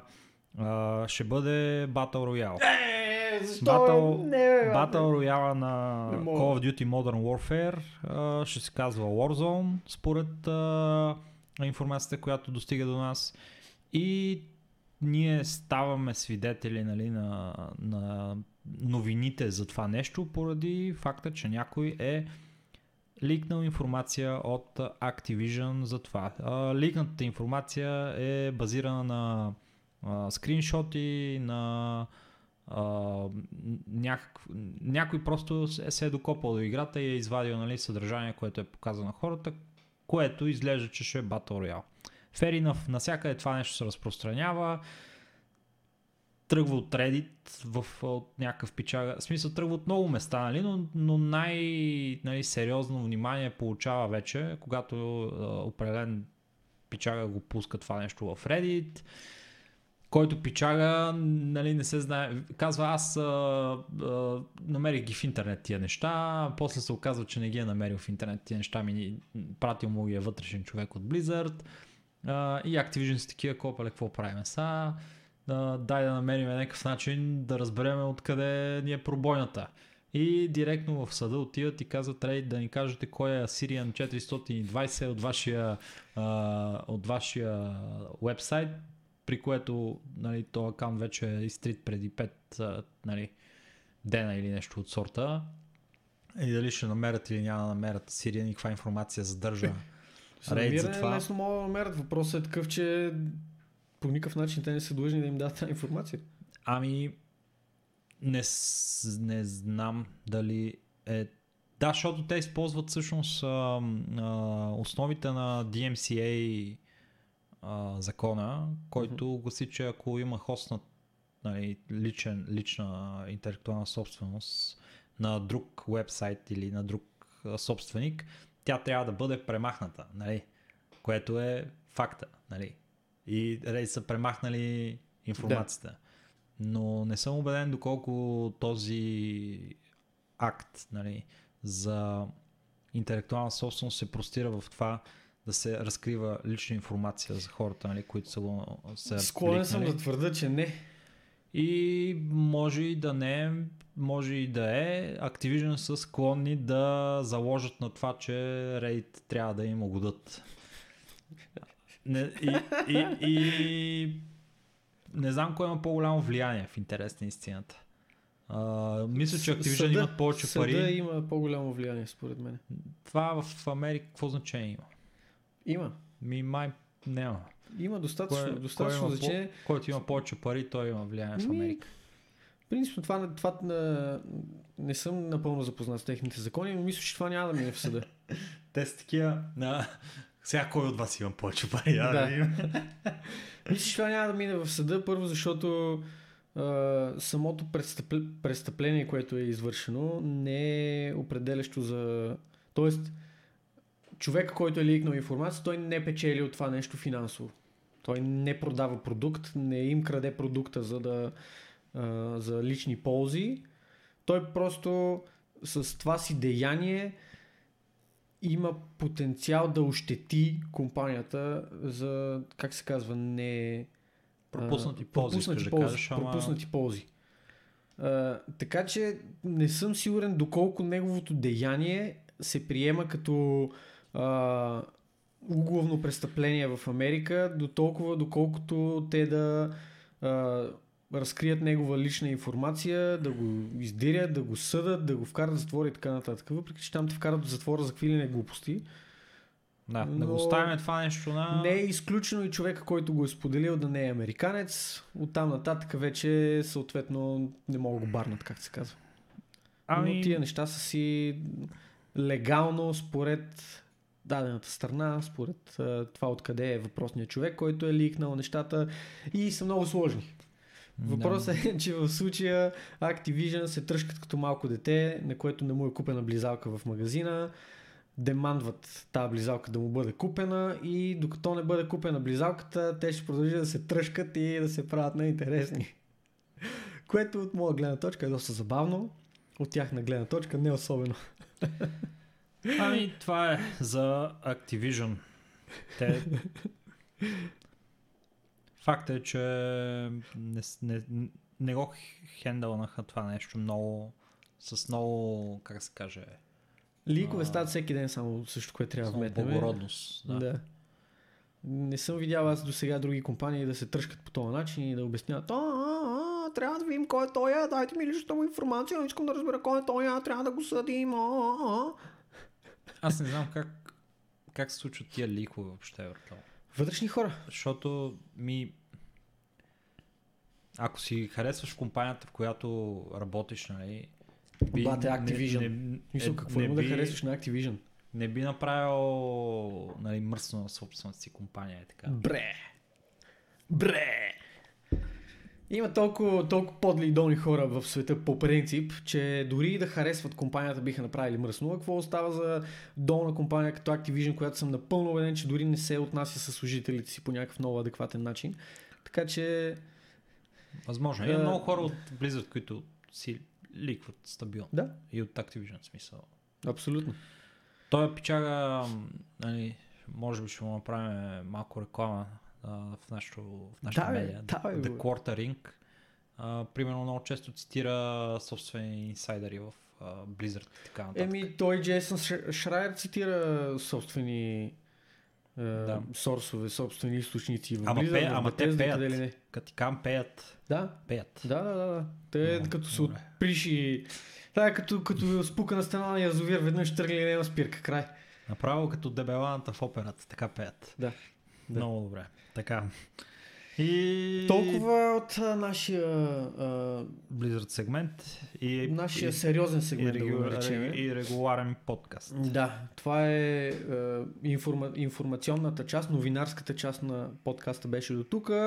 От тук нататък се впускаме в нашата любима Философска част. философска част на нашия любим сегмент Огре Мафията каза, в който имаме три теми, а, за които ще поговорим днеска. Първите, първата от които е предложена от нашия скъп приятел Малис. Малис. Още известен като Илян. Мерси, братленце, за включването. Мерси за целият фидбек, който между другото си ни дал до сега. Темата, която той ни даде, всеки един от вас може да влезе в нашия Диско- Дискорд канал и да прочете, защото тя е буквално една стена от текст. Но а, разборката, която направихме на въпроса е следния. Токсичните геймери ли са тези, чието мнение основно се чува? За какво става въпрос да дадем малко по детайлна информация. Имаме изключително много случаи в последно време на хора, които мрънкат в интернет. Warcraft 0.3 Reforged, Anthem, Fallout 76, а, супер много outrage има около тези игри, много мрънкане, много недоволни хора и коментари, които говорят лошо по адрес на компанията, на девелоперите и така нататък. Има за сметка на това и много продукти, които не са изкарани в състоянието, в което трябва да са изкарани и хората не са получили това, което са очаквали. Отново те заглавия могат да бъдат споменати. Anthem, Fallout 76, Warcraft 0.3 Refo- Refunded. Въпросът в случая е а, мрънкат ли хората резонно или а, го правят по-скоро заради една своеобразна токсичност и дали компаниите наистина не оправдават тия очаквания и хората има защо да са недоволни и в крайна сметка кой крив, кой прав. Малко да разшириме погледа над, над въпросната тема. Ако трябва да започнем малко по-отдалече, по принцип в световен мащаб, в, а, а, в нашите животи, начина по който те работят, преди малко дадах пример за ревливото бебе, чува се гласа най-вече на тези, които викат най-силно.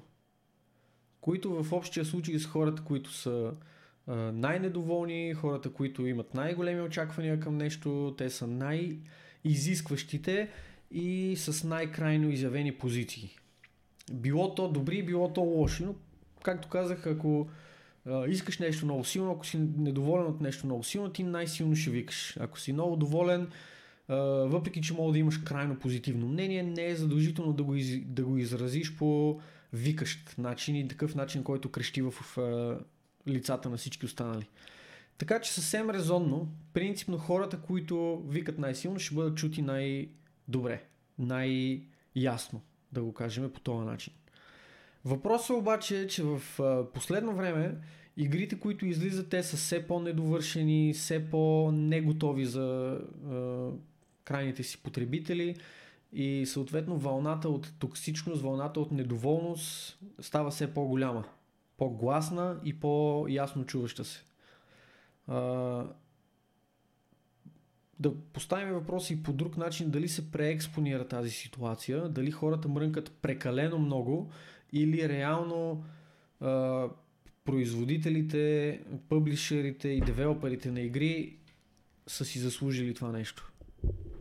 Ако трябва ти да отговориш на този въпрос, микрофона може би влиза в кадър, между другото. Така. Да вметна само.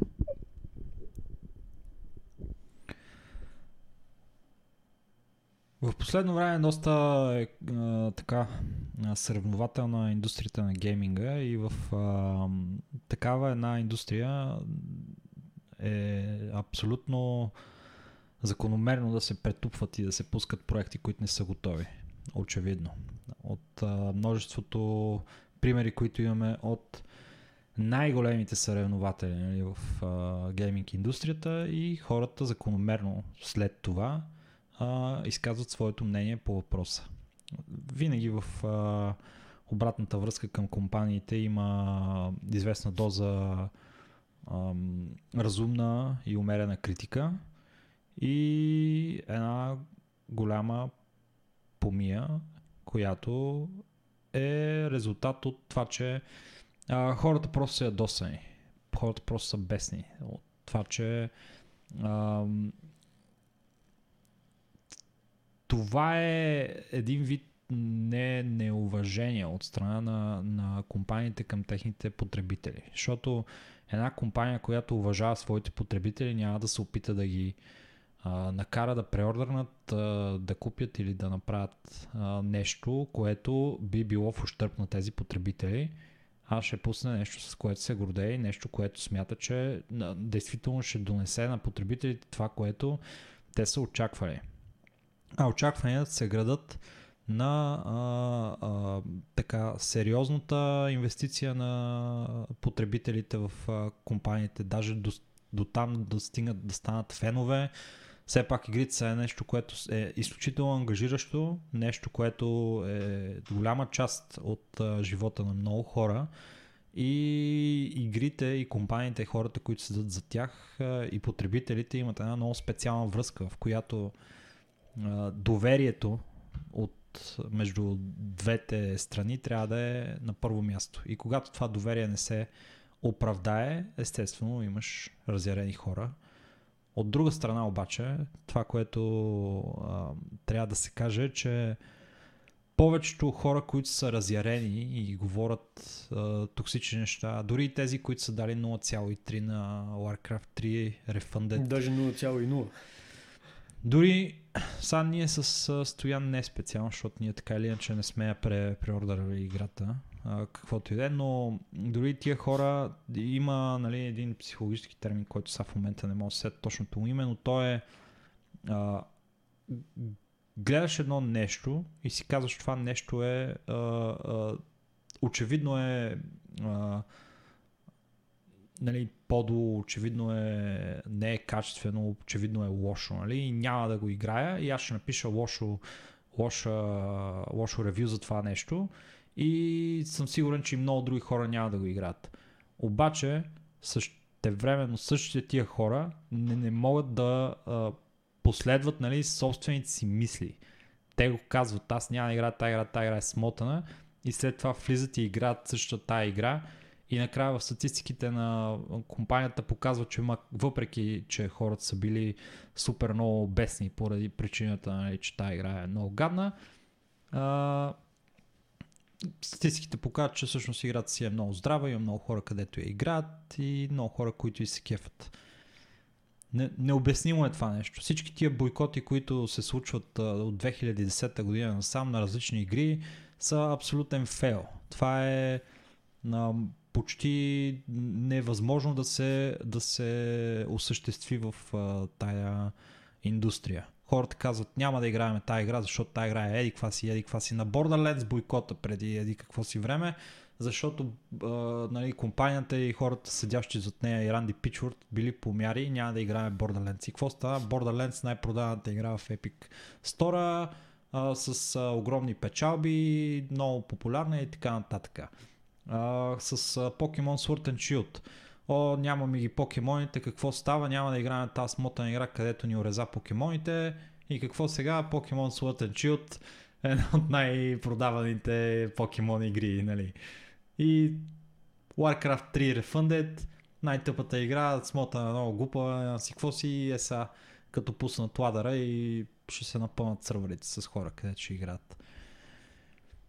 Няма файда.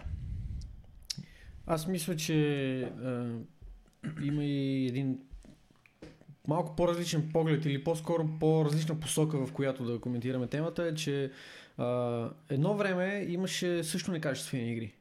Нали, никога, никога не е имало момент в индустрията, когато това, което излиза на пазара е само единствено топ качество, без никакви бъгове, без никакви проблеми, без никакви, е, нещ, без никакви неща, които да отвратят хората или да, го, да ги накарат да се чувстват недоволни от това нещо. Винаги е имало проблеми с е, нещата.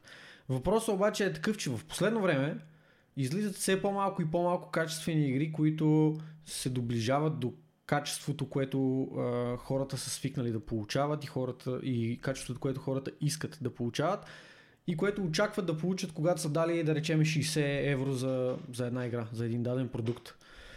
Все повече се залага на излизане на неготови лайв сервиси игри, които в последствие биват апдейтвани, биват пускани нови DLC-та, нови uh, микротранзакции биват добавени в тях. Uh, виждаме игри, които като No Man's Sky, нали, въпреки че те не залагат на милиони микротранзакции в себе си, да правят пари, източвайки последните стотинки от джубовете на хората, те биват пускани с лъжливи обещания, с а, неща, които в последствие няма в играта, което по един или друг начин а, вдига нивото на недоволство у хората. Тази токсичност, която беше спомената от а, Илян в, в, в самия въпрос, тя се надгражда надгражда, надгражда, надгражда заради действията на компаниите. Не защото а, хората искат да са токсични. Аз също не искам да съм токсичен по повод на Bethesda, по повод Blizzard или а, Ubisoft, но просто с техните действия, с техното неглижиране на ситуацията и с тяхните а, бизнес решения най-вече, те са ме накарали аз да започна по един или друг начин да ги мразя. Нали, мразенето е много силна дума, но в някаква степен аз съм намразил продуктите, които тия компании а, пускат, решенията, които тия компании взимат, което ме кара аз да съм много по-остър, много по-крайен в изказванията, които имам по повод тия компании, начина по който си изразявам да бъда много по-токсичен по тази, от тази гледна точка и съответно да викам все по-силно и по-силно, когато те направят някакъв гаф.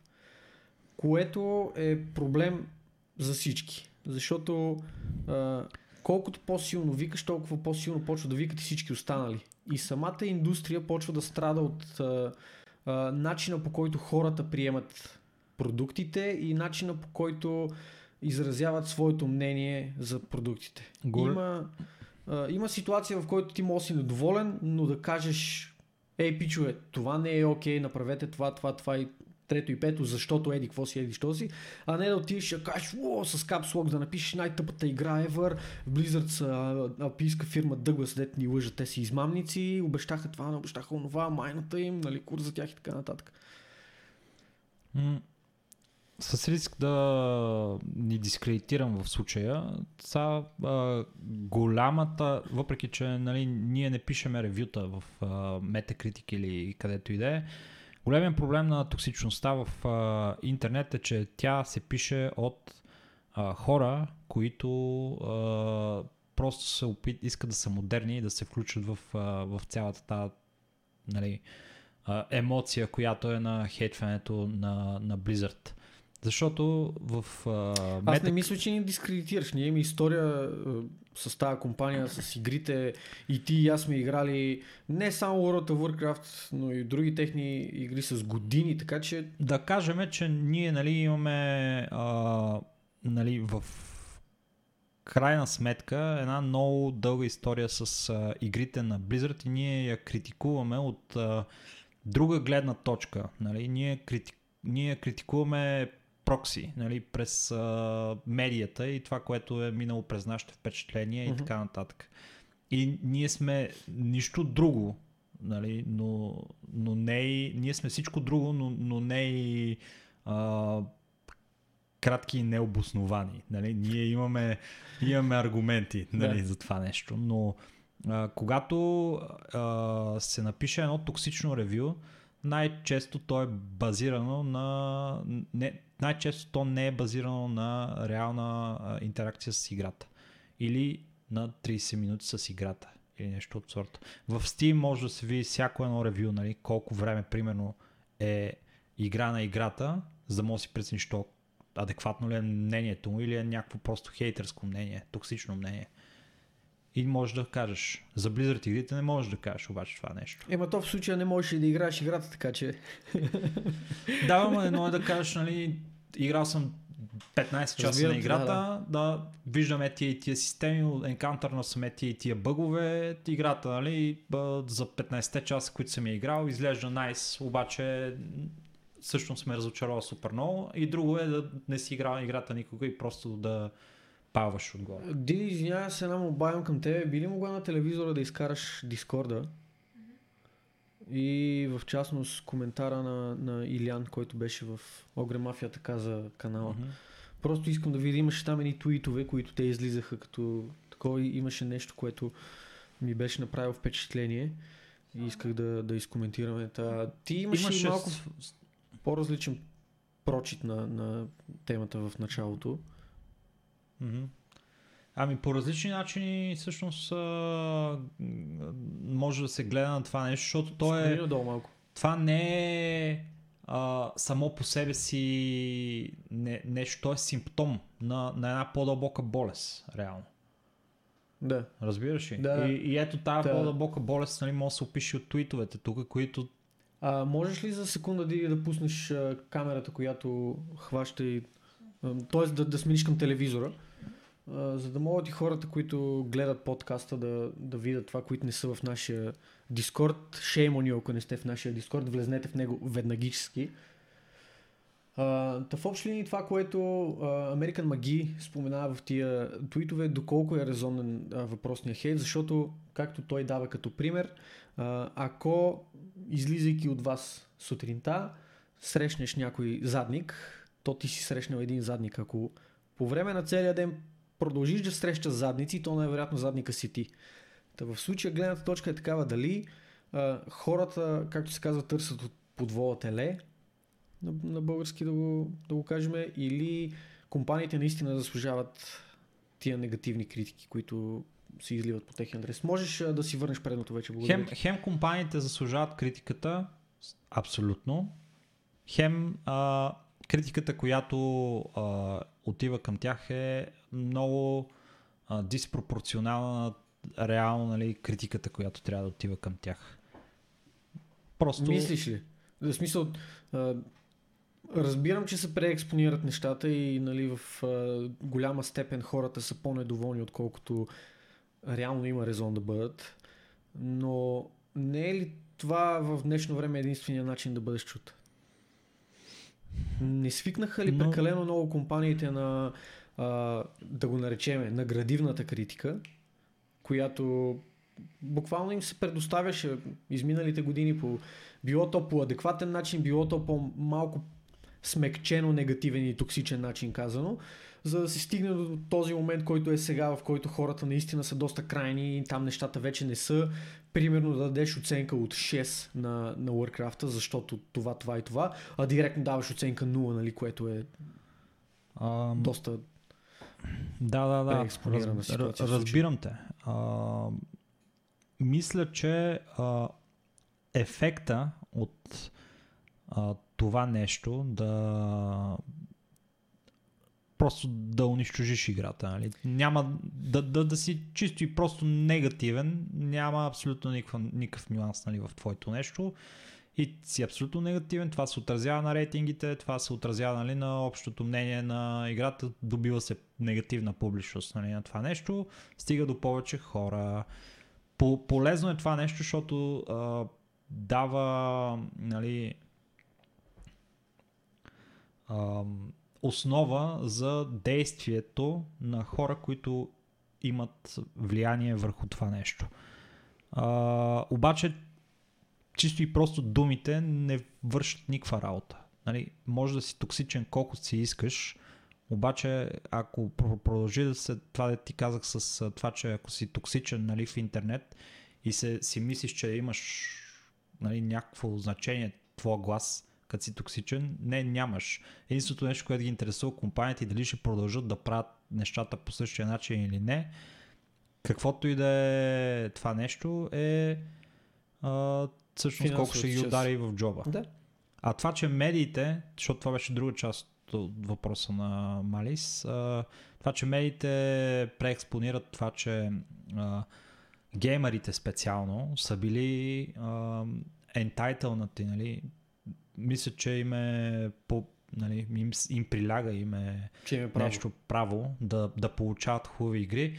Еми, пич, ако си купиш сапун, нали, ти не очакваш да мирише на лайна. То сапун очакваш да мирише на теменушки. И ако такъв сапун, който казва, че мирише на теменушки, мирише на а, бръмбари. Аз съм склонен да вярвам, че е, геймерите са ентайтълнати да получават добър продукт за парите, които дават. Всеки, всеки, не е ли право това на всеки а, потребител, реално? Абсолютно. В крайна сметка това е идеята да, да даваме пари за тези продукти, за да бъдат те качествени. На всеки е ясно, че света се движи от пари и ако искаш един продукт да, да бъде качествен, съответно трябва да има дадена инвестиция за този продукт. За да има инвестиции, трябва да има продажби. Което само по себе си е, нали, отново няколко пъти вече стана дума за подобни неща в подкаста, завъртане на колелото. Даваш пари, за да получиш. За да може девелопър да разработи играта, след това публишер, публишера да я пусне и тази игра да стигне до тебе качествена. Стига се обаче до момента, в който ние просто даваме пари, даваме пари, даваме пари и, и някъде, по, някъде в е, това колело има изведнъж една дупка. И тия пари изтичат на някъде, било то към Боби Котик, било то към някой друг. И това, което достига до нас после е некачествен продукт. Това е, е своеобразно да кажем, че колелото настъпва едно, едно лайно и това лайно идва към нас всеки път. Ние плащаме, плащаме пари на автомивката да измие лайното, но те не го измиват и това лайно продължава да ни се връща към нас и продължава и продължава и продължава, което реално начина да, да, да променим нещата, както ти каза, е да спрем да даваме парите. Да щупиме това колело и след това да тия хора, които чакат тия пари да си кажат, бе, чакай, нещо сме направили грешно, дай да видим къде, какъв е проблема, да го отстраниме, за да може нали, колелото пак да почне да се, да се върти. В случая обаче това, което правим ние, похапваме си лайненцето, което идва към нас и казваме, е, това е много гадно, това е много гадно, обаче такъв, е, докато с, е, е, докато с едната ръка си бутаме нещата в устата, с другата продължаваме да даваме пари за тия работи. Това е истинския проблем. Не е проблема, да, съгласен съм, че това е истинския проблем. А, И това не е проблем само в а, гейм индустрията, по принцип. Не. Това е проблем в а, всичко в нашите животи. И колите в а, последни години стават доста по-некачествени по мнения на, на хора, които имат а, достъп до чисто нови автомобили. А, компютърните части, ако погледнеш кривата като цяло, те не се подобряват кой знае колко през последните години. Да, има нали някакво надграждане на нещата, но като цяло, като перформанс, нещата не са експоненциално повишаващи се, така както са цените на, на хардуера. Много други неща. Храната е също една индустрия, която последните 100 години става прогресивно по-лоша и по-лоша от гледна точка на качества. И всичко това е само единствено благодарение на това, че ние продължаваме да наливаме пари в тези некачествени продукти. Знаеш какво е любопитно? Че геймерите, за разлика от другите, другите същи, аз, аз не съм видял в другите индустрии такъв, такъв беклеш да има към О, има. компания. Има, Има. защото ние сме много близко до ентертеймента.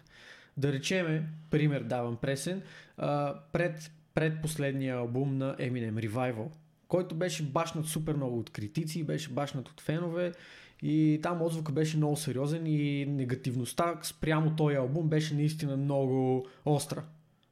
Което ядоса Eminem, след това изкара Kamikaze, сега изкара Music to be Murdered by, които нали съответно а, от своя страна той а, фърля лайна по всички останали и храни от, а, от своя гледна точка, което пак е едно своеобразно завъртане нали, на, на колелото.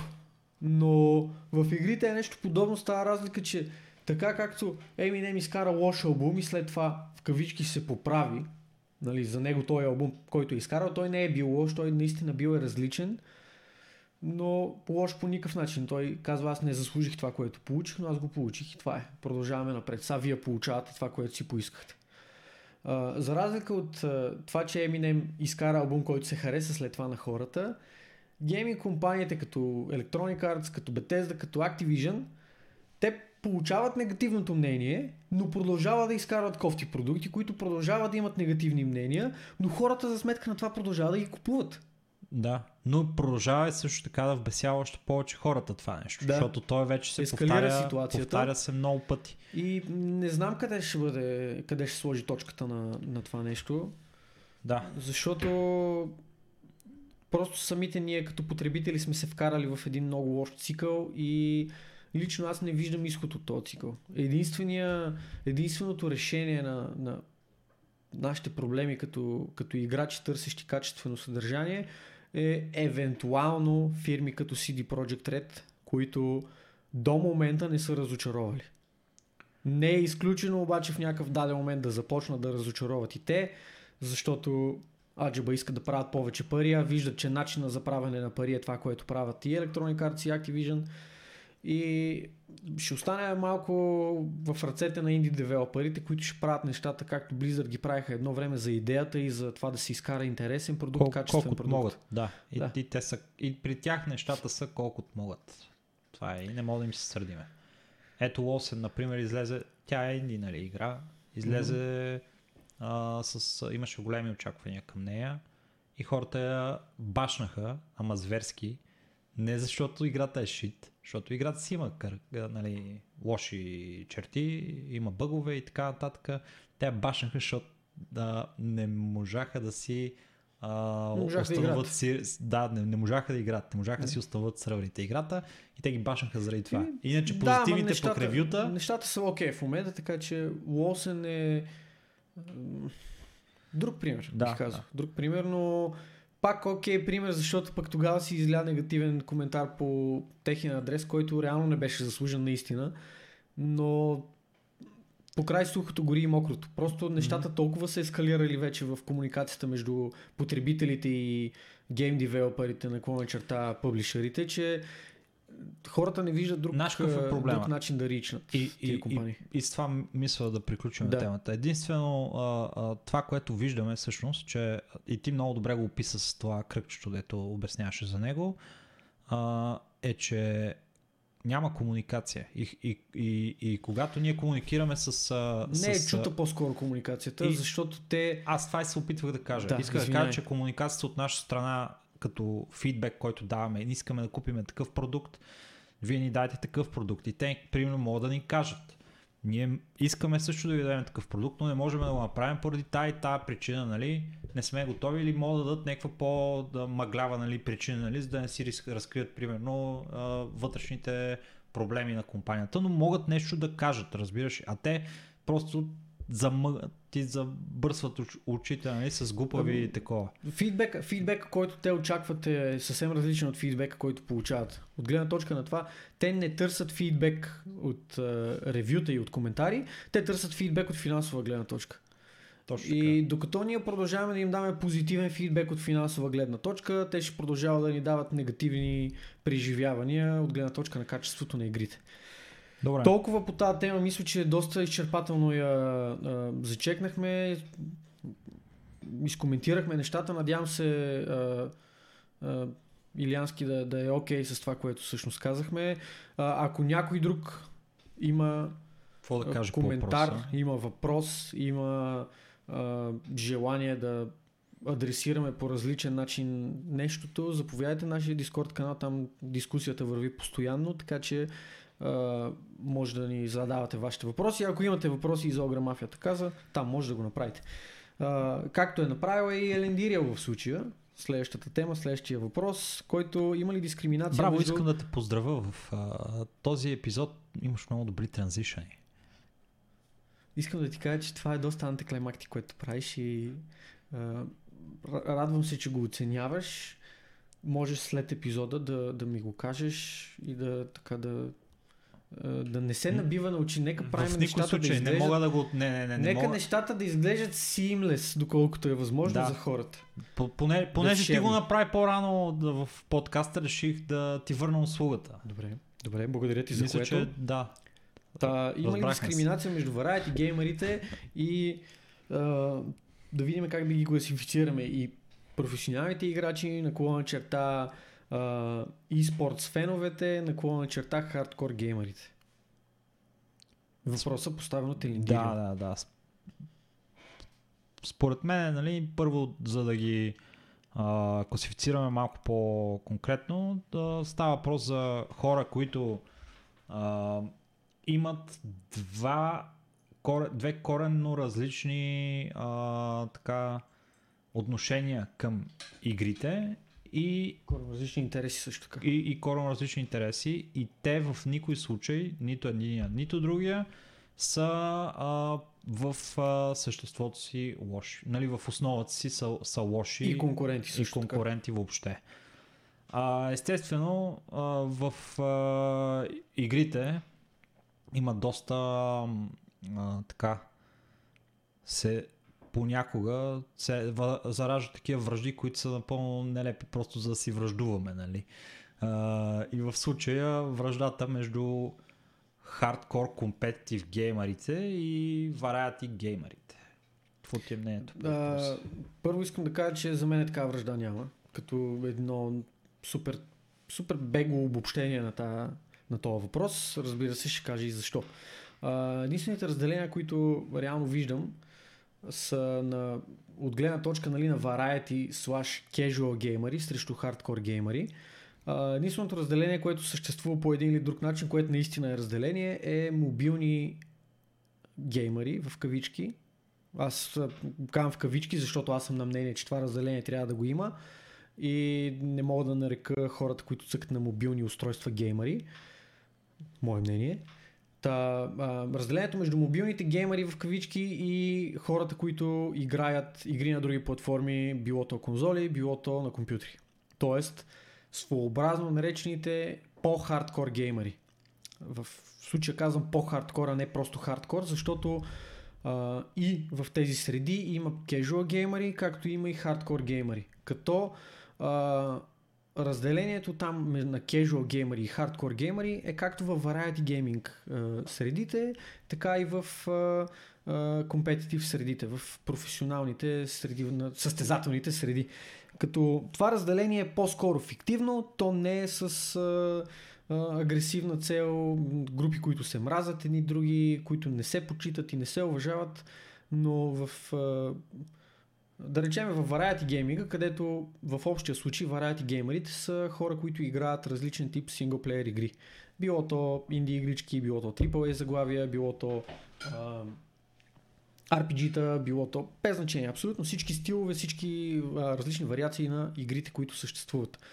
Та, в а, това разделение, което има между casual играчи и хардкор играчи, само по себе си е хора, които отдават голяма част от живота си да играят игри, големи трудности, преиграват игрите, играят игри като Dark Souls на New Game Plus трудност, бла бла бла и така нататък и другите, другия тип геймери, които влизат, да речеме, в God of War, пускат си тази трудност, която е аз искам да изиграя играта само единствено заради историята.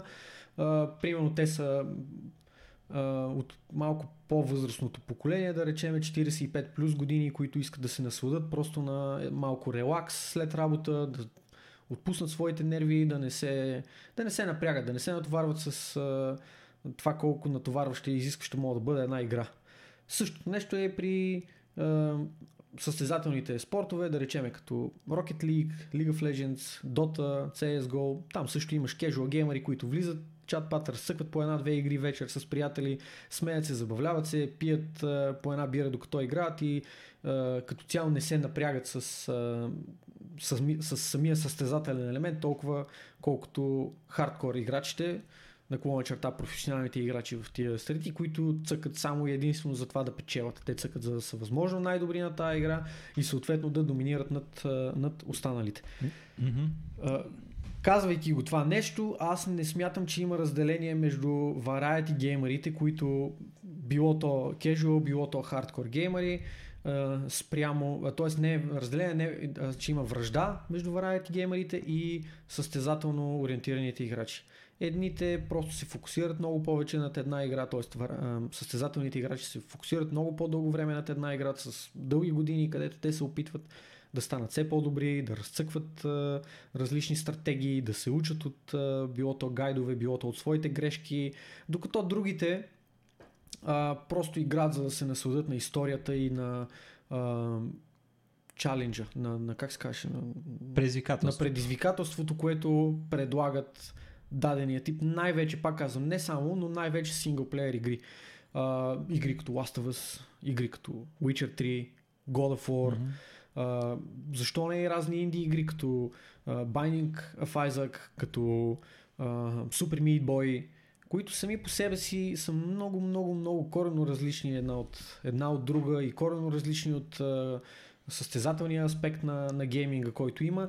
Но аз лично не, първо, че а, чертата е трудно да я поставиш човек, защото дори след професионалните играчи, примерно Dota професионалните играчи, има много такива, които играят синглплеер игри за историята в свободното си време, в а, variety gaming, дори в хардкор variety gaming средите има а, играчи, които чат разцъкват било то Fortnite, било то CSGO или друг тип състезателно насочени игри, е така, било то за да играят с приятели, било то за да разпуснат, да разцъкат малко.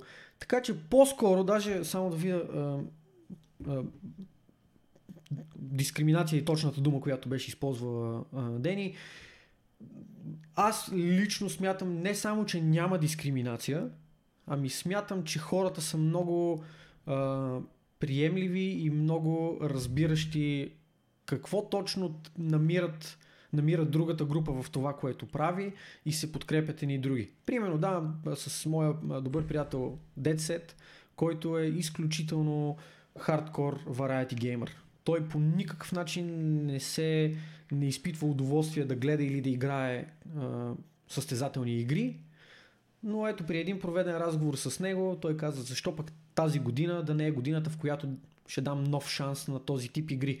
Да видя, да се забавлявам с приятели, да опитам какво точно намират всички останали хора в това нещо и като цяло да даде шанс. Имам следното как да го нарека коментарче.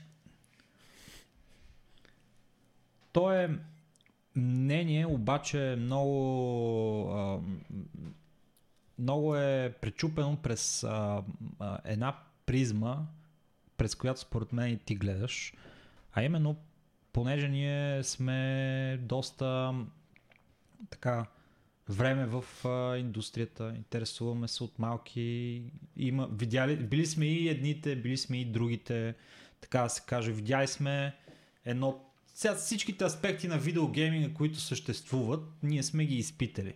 И сега в крайна сметка ние в момента пък дружиме и имаме от нашата а, компания хора, които също са с а, висока гейминг култура, според мене. Това, което се опитвам да кажа. Само да вметна, че мене ми мина нещо друго през главата, което ще споделя след като ти го кажеш. Просто Добре. е така, че Окей. нещо Да не го- не го забравя, штракна, не го да, забравяй. Да, да, именно, именно. А, факта е, че ние, ние сме в... А, така, дружиме с хора, които също имат висока гейминг култура. Просто така сме се, нам, се намерили. Ние нямаше да дружиме нали, с, по, по линия на гейминга с хора, които нали, не, не го взимат това много на сериозно. И мисълта ми е така, че като комуникираме с хора, които са с висока култура и те също могат да погледнат отвъд това, което нали, разделя различните типове геймери и могат да намерят нали, щастието и радостта в различните аспекти на това нещо, те ще имат тази, този поглед върху нещата, който и ти го имаш, който и аз го имам. Аз не смятам, че между вариати геймерите и, и, и хардкор геймерите трябва да има разлика и трябва да, да, да има дискриминация между двете, двата вида, но определено в миналото съм виждал такова нещо. В миналото това е а, това ми звучи, като го зададе този въпрос да, Дени, ми звучеше като нещо, което е 2009-2008 Уу. година, братле. Или дори по-малко, когато Окей, бумър.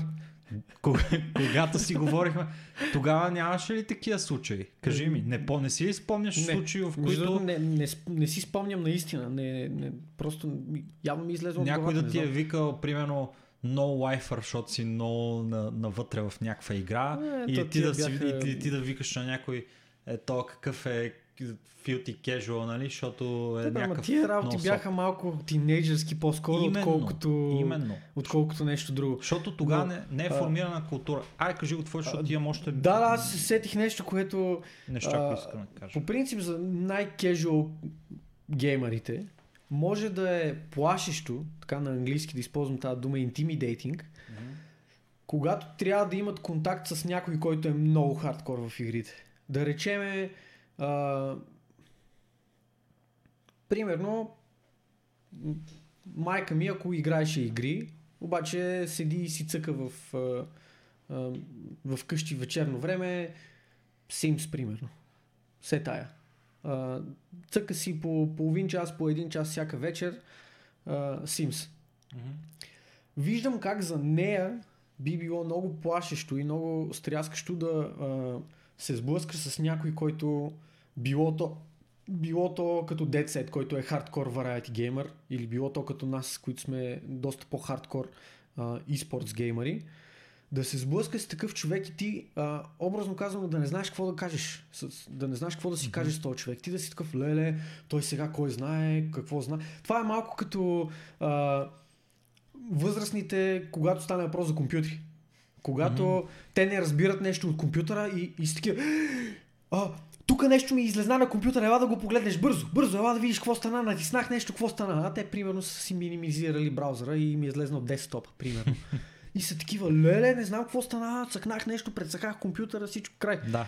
Та, от тази гледна точка виждам как а, някой, а, някой много casual геймер би бил притеснен от контакта си с някой, който е Мгм. доста по-навътре, доста по-хардкор от него, но това е по-скоро не на базата на дискриминация, ами на базата на това как работи човешкия мозък и как се притесняваш от това се едно някой, като е много по-добър в нещо от тебе и ти го гледаш възвишено, такова, о, той нали е Да, да, да. еди какъв си. Мгм. Примерно, да речеме човек, ако отиде да говори с президента и ще си каже, о, това е президент, той е важен човек, бла бла, сета. Не се Като смей. оправиш на майка ти компютъра, кажи, Да. чувстваш ли се като президента на България? Хакермен бате, направо такъв е, Много само клавиатурата- важен и величествен. клавиатурата под мишница и такъв хакермен. Беги от тук, беги от тук. Да, Така, та, да. а, от тази гледна точка бих видял проблем в кавички, но като цяло аз не мисля, че има дискриминация и при един контакт на, на такъв човек с някой по-хардкор, единственото, което може да стане е да се зариби още повече и той да тръгне лека по лека по пътя към хардкора, дори и да не стане никога такъв, просто да се запознае с Про- нещата. Значи, първо проблем е в това, че много хора не могат да комуникират. Мгм. Поради тази причина не могат да се прелеят това знание от едно в друго място. И много хора не, не, не искат просто и не желаят нали, да се само актуализират, нали, да, да, да разберат по а, в дълбочина това какво представлява гейминга. И например, в а, случая, в който говорим в момента за Variety и за хардкор one title kind of guy, много, много зарибен в нея, нали? много хардкор. Това са два типа играча. В смисъл, единият тип играч е Explorer, така да го наречем. Човек, който има такива типове геймери, които са а, това, което искат те да направят е да ти, ти го казвам, нали? но аз ще го облека в термина Explorer, който означава, че е играч, който обича да, а, да много изживявания, да, да, да види това, да види това, да види трето, пето и така нататък и затова играе много игри. Що може да ги пре, преходи тия игри, дори да е на изи, за него това е готино, защото може да, пре, да, да види много нали, други трудността светове. там няма значение, самата история е важна и преживяването. другият тип нали, играчи са мастър или хора, които а, искат да са, да имат мастери върху нещо. Това също доставя огромно удоволствие, нали, да си много добър в това нещо.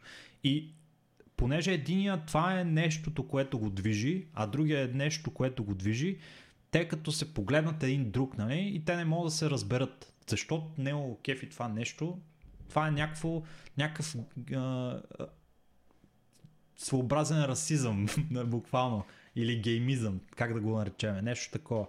Което е просто въпрос на това, че а, трябва да се комуникира между двете групи и те ще се разберат, мене ме кефи това, защото е това и той ще види, ами да, възможно е да те кефи, защото е това. Обаче просто, да, ако нямаш интерес за комуникация и не си по принцип човек, който а, е способен да приеме друго, освен твоето мнение за валидно, за някой друг, това ще е голям проблем за теб. И така. Добре, като едно обобщение на, на самата тема, ако мога да кажа, Диди, моля да ми кажеш към коя камера сме в момента? Към средната, добре.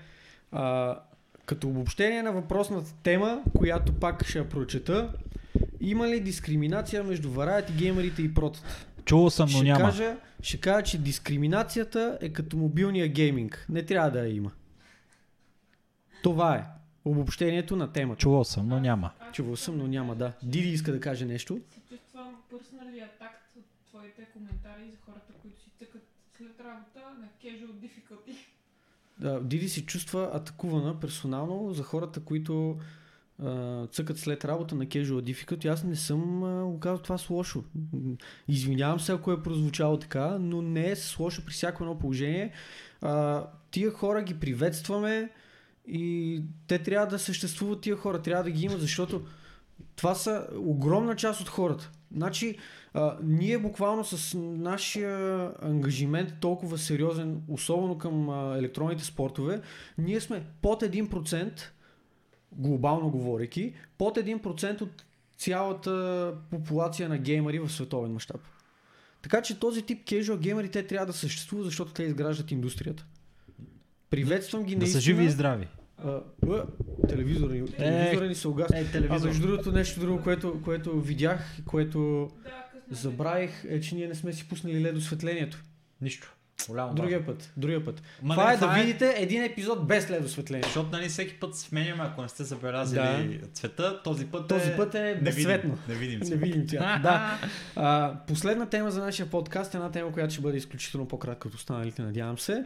Тема, която ни е зададена от Моргалат, нашия добър дългогодишен приятел, който м- с нас по пътя на, е, на електронните спортове, с нас по пътя на гейминга от изключително много време, на който му е любопитно как с Ники сме се запознали, как станахме толкова добри приятели и как решихме да започнем Огрекаст. Всичко започна едно... Една зима... Спри да пипаш микрофона, моля. Що? Какъв е проблема? Не знам, какво смисъл не спря, не иска да не, тъпия е, микрофон. ма не може ли да си игра с микрофона? Не, Е, да, за какво тогава съм водиш това предаване? ми аз това се чуда. И аз. Е, чу, аз се чувствам се все едно искаме така просто да си говоря на микрофона, сеш се. Като MC. Може ли да направиш микрофона да пада от, от това? От тавана? Мога, ама много най-вероятно ще го завъря с някакви пръчки, за да не мога да го местиш и да го пипаш. Еми, ако го направиш, тогава ще ми отнемеш от удоволствието. Добре, значи за следващия път ще се постарая. Гледай си Не, обещ... не обещавам. Значи всичко започна едно, едно а, есен лято нали, на 1990 година, когато двамата е с Стоян се родихме в а, два а, а, такива край край Софийски, две край Софийски селища, така да се нарече това нещо. Не. Стоян е в Враждебна, а аз Не. в Нови Искър. Това, това е долна лъжа. Аз първо, че съм роден в центъра на София, в Шейново. Вау, и, no и второ, аз като съм бил малък, съм живял в Овче купел. Сериозно? Съм сериозно. Така че- Стоян, Стоян бил гражданин, извинете. дома аз съм си гражданин и до ден днешен. Да, бе, какъв гражданин си ти, бе? от само околовръстното живея, ти, моля, си, моля. ти си тотален, Не съм- не съм тотален тебе, македонец. Някакви такива не живеят от другата страна на околовръстното. Аз Бей, живея, братле, Бей, живееш в това китно селище, което е най-хубавото, най-симпатичният град, братле. Чакай малко сега. Значи първо, слогана Въобще на е Нови Искър е най-симпатичният град в Глупости Соф... това. Софийска област. Това е долна лъжа. Ма пише го, братле, в, в Facebook страницата Може на да на го Нови пише, но е лъжа това. Това е долна инсинуация. Това е 100% някой от Activision го е писал това. И, DLC, и си купуваш DLC такъв да изкараш, да изкараш месеца там без да те отрепят. Ти си Бей су- от тук. супер нелеп човек, защото а, в действителност ти си един а, дървен македонец, а аз съм един дървен балканджия. И те това е.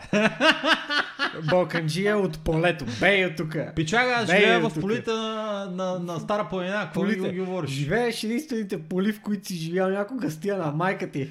Значи, гледай сега. Никога не съм те замерял с, с това, обаче сега ще го направя. Изчезни. Замервам те? Не. Сериозен съм. Стига, ще щупиме нещо. Чупиме масата. Значи как ще говориш за майка ми? Е, сега, Не сега- говоря за майка ти, за полите. Спирай, Жива, веднага, жива и здрава да е. веднага спирай подкаста. Ще го набия. Това са гости. Дай, дай, звънете тук. Следващия път ще ви дам тема. Какво мислите за хората, които идват да живеят в София и не са софиянци? Добре дошли са, аз съм също такъв човек. Така, А, а, от там се зароди това факта, че живеем в една и съща времева Държава. В една държава, в един, в един и същи в, в общи времеви период живееме и, Горе-долу, аз така като те гледам, ти си от бъдещето. И в а, между там 96-7 и 2000 95 по-скоро. Между 95-та, да кажем, Опа, и 2005-та, 2004 глупости говоря. Чакай сега, между... Имам пред от момента, в който ръцете ни станаха достатъчно така дефинирани, за да можем да използваме компютър и мишка. Моите още не са. Така, По принцип. окей, okay, fair enough. От този момент, от този момент Аз имаше, телепатично. имаше два вида как, какви хора можеше да бъдеш. Можеше да си а, Или да геймър си- или можеше да си фу- футболяга в общи линии. Не, да, Или- футболягите, или- футболягите ги слагаме към чалгарите, там дето са такива някакви пропадналяции. така Можеше да си скейтър и метал или чалгар и То можеше да си скейтер и метал а, и да си геймър. Аз бях такъв, какво? Аз бях от субкултурата обаче на... на... бях от субкултурата на, на слушащите хаус и, и рап. Така че Техно, т.е. техно, разбира се. Да. А, и Та, така, това, Това, е доведе много, до... много далечно от въпроса, между на- другото. Как сме се срещнали? Добре, Трябва да, да, опишем. казай, казай, как сме се срещнали. И, и поради тази причина ние с Стоян още от тогава изразихме нашия интерес към видеоигрите. Ники написа книга в момента преди да почне да пише книга. Да. В смисъл такъв. Това е предисторията преди историята. И понеже с Стоян много се интересувахме от видеоигри и имахме много общи черти от а, началото нали, на нашия живот до момента, в който се срещнахме, а, имахме за какво да си говориме, когато за първи път се запознахме в училище. Туес. Шаутаут за Туес. Туес е странно училище, защото всички... Всъщност Вече, Туес... вече не е много странно да. училище, доста се нормализира, но едно време беше едно от най-странните училища, в които мога да попаднеш. И то си личи, нали, Буквално как ми гледат. Това, това училище беше едно от други, примерно 3-4 училища в София, които не беше с номер и всички като те питат от кога си Май беше единственото, защото всички останали училища, доколкото е, ми е това известно, където освен е за древните езици, не знам си какво си, НГДЕК кажеш? има номер. Има Как? ли номер? Има, разбира се. Fucking shit. Значи само нашите училища най-вероятно няма, чисто и просто няма номер. То е ТУЕС. То не беше към Министерството, то беше към а, Техническия университет, беше Да. под, под раздел, под нещо си на техническия... То е, Под опеката беше на Техническия университет. то е дъщерно училище, се казва да. на, на Технически университет. И- Единственото нашето и, и, и в... а, къде се беше това? Правец. В, в, в Правец друго. Да, те бяха двете ам, филиали на, на И понеже Технически. не е към нали, стандартните Министерство на образованието неща, ние не да ви обясним какви беше- неща сме пре- преживели. Няма значение. Това, това е тема за друг такова. И това че са неща. Подкастът стана 3 Окей, часа вече. enough. Това е въпрос, А- всъщност, което там ни сближи, защото ние бяхме много близки в това училище като цяло. За нали? съжаление. И, и също така се интересувахме от гейминг. По това време играхме World of Warcraft и в общи линии бяхме много, много, много, много, много зарибени на World of Warcraft. Меко време. казано. Да. да. Та, така се запознахме а, с Ники, нека си не знам, кликнахме си, как се казва. А, продължихме да си поддържаме контакти и след училище и се стигна до 2013 година, понеже въпросът нали, включва в себе си как сме стартирали Огрекаста. Стигна се до 2013 година, където аз вече бях започнал много сериозно да се оглеждам към дотата. Преди това идвам от StarCraft 2, аз, но дотата някакси ме зариби по един корено различен начин и реших да се ангажирам като кастър, като съответно, като коментатор, като съответно коментаторите рядко коментират сами и аз трябваше да го правя с някой и му викам Ники Ваце, а и кастваме Дота. И той взе, че такъв ми каза, хуаре! И аз бих такъв малко, «Ау, вау, то се нави, не го очаквах това. И нави се да кастваме Дота, така създадахме Огрекаст. Решихме, че нали, то може да се види. Две глави, едно тяло, имахме много общи визии, много общи интереси по това време Про- и пропусна Стоян. нещата така се случиха. Да, разбира се. Пропусна Стоян една- нещо, което много го издава. Неговата тениска. Не знам нарочно ли я сложи заради този въпрос, Не. обаче Не. неговата тениска, ако може да се види, на нея пише Aggression Gaming. Състоян, нали, преди да правиме Огрекаст, имахме отбор по електронни спортове. Мултиспорт. Мултиспорт. Значи, не картите мултиспорта. не картите мултиспорт. То не беше StarCraft, Dota, League of Legends, Файтинг игри. Fighting игри, си Hearthstone, CSGO имахме за много кратко време също. Мадафака, не помна дори кога са били те. Беше много кратко. Беше Но сме имали тогава В общи линии нямахме, така да амбиции да правиме отбор. Стоян тогава много са... Той е... Знаете ли каква е мъщата на Стоян? Да, да, без значение това. да има... Да Това има е без значение. да, да има... Да имам... Не е значение. Как ти е? Това Значи, не, не, не, ще- не, това, е, това е въпрос за друг подкаст. Да, да. Ако ни го зададете, ще го отговорим тогава. Евентуално. Евентуално. Та така стартирахме. От тогава почнахме като коментатори, след това направихме, решихме да си впрегнем тия ресурси, които имаме и създадахме Огрекрафт, Да, братле, което това беше да кажа. платформа за промотиране на различни стримери. Моргалат реално стримаше тогава за, за тази платформа и целта на тази платформа беше да дойдете, ние да промотираме през нашите канали и вие да промотирате себе си, стримвайки в тая платформа, да рекламирате собствения си стрим и собствените си неща. А, Платформа, която беше с а, непечелбарска цел, ние нямахме а, никакви... не взимахме от донейшените, тогава разбира се нямаше subscribe. Имаше някакви пичове, ето Но донетваха. По времето всичко- на стрима, който се стримера, случва, да, да, да, отива да. директно в него. Една стотинка не сме направили от тази платформа по какъвто и да е начин. Надявам се, че е имало хора, които обаче са направили поне една стотинка от стримайки за тази платформа и ни се дава някаква гласност. И след това имахме някаква пауза, която така имахме не толкова... А, Продуктивна дейност заедно. да, нямахме толкова ориентираност към електронните спортове. Бяхме се фокусирали малко на това да изкараме някой лев, работейки за някакви тъпи фирми. И се стигна до момента, в който му викам на Ники Баци, ние имаме някаква аудитория зад, зад гърба си, дай да впрегнем тази аудитория в нещо, което няма да ни е толкова ангажиращо, което се оказа пълен булши, защото е доста ангажиращо. Няма да ни е толкова ангажиращо и ще ни достави удоволствие. Решихме просто да се събираме така и да говориме някакви неща за всички вас. Така че благодарим ви, че сте... Мечтата още на с нас. Стоян е да си насе една градина с чушки. Аз сложил съм си раса да се слюти чушки, чакам да поникне. Още нямам много, за момента много път сме покълнали, си говорили. време. Хайде да направим един нов сорт чушка. Се казва Огрекаст. Не знам Аре, как се да правят нови сортове чушка, ама ще, ще ги... Ти ще разбереш. Накараме Ще да правят секс ще, ги- ще чушките. целуваме. Чушките ще правят секс.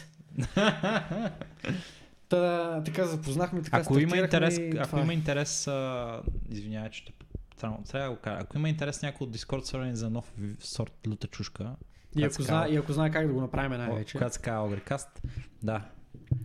Добре, а, толкова за този четвърти епизод от сезон номер 2. А, може би това ни е рекордьора като времетраене, не съм сигурен. Много дълъг епизод. Със сигурност ни е рекордьора по брой теми. 16 теми имахме за, за епизода, които трябваше да разискаме. Безкрайни благодарности на всички, че останахте с нас до края. Ако сте го направили, ако не сте, shame on you. Не забравяйте да се абонирате към различните наши канали, най-вече в, разбира се, YouTube, да споделите с приятели, изключително много ще ни помогнете с това нещо, оценяваме го. А, оставете ваши коментари, ако имате такива. Заповядайте в нашия Discord канал, където да си коментираме различни темички, да си споделяме мемета заедно и да се смееме. А, ако имате въпроси и коментари за Огре Мафията каза, там е мястото да ги направите. И а, толкова от нас за този път. Ще се видим отново другата седмица за петия епизод. Безкрайни благодарности пак на всички. Чао от нас, до нови срещи. West Side is the best. Вероятно. Кажи го сега ти другото. East- East Side is the best. Чак сега, как беше? East side, не, East side is the best side. Ние сме, ние ту- тук е източна София, така че East side. Добре. Чао на всички, Нор- толкова беше за този епизод. North Стига, Side is the best. Чао, чао на всички.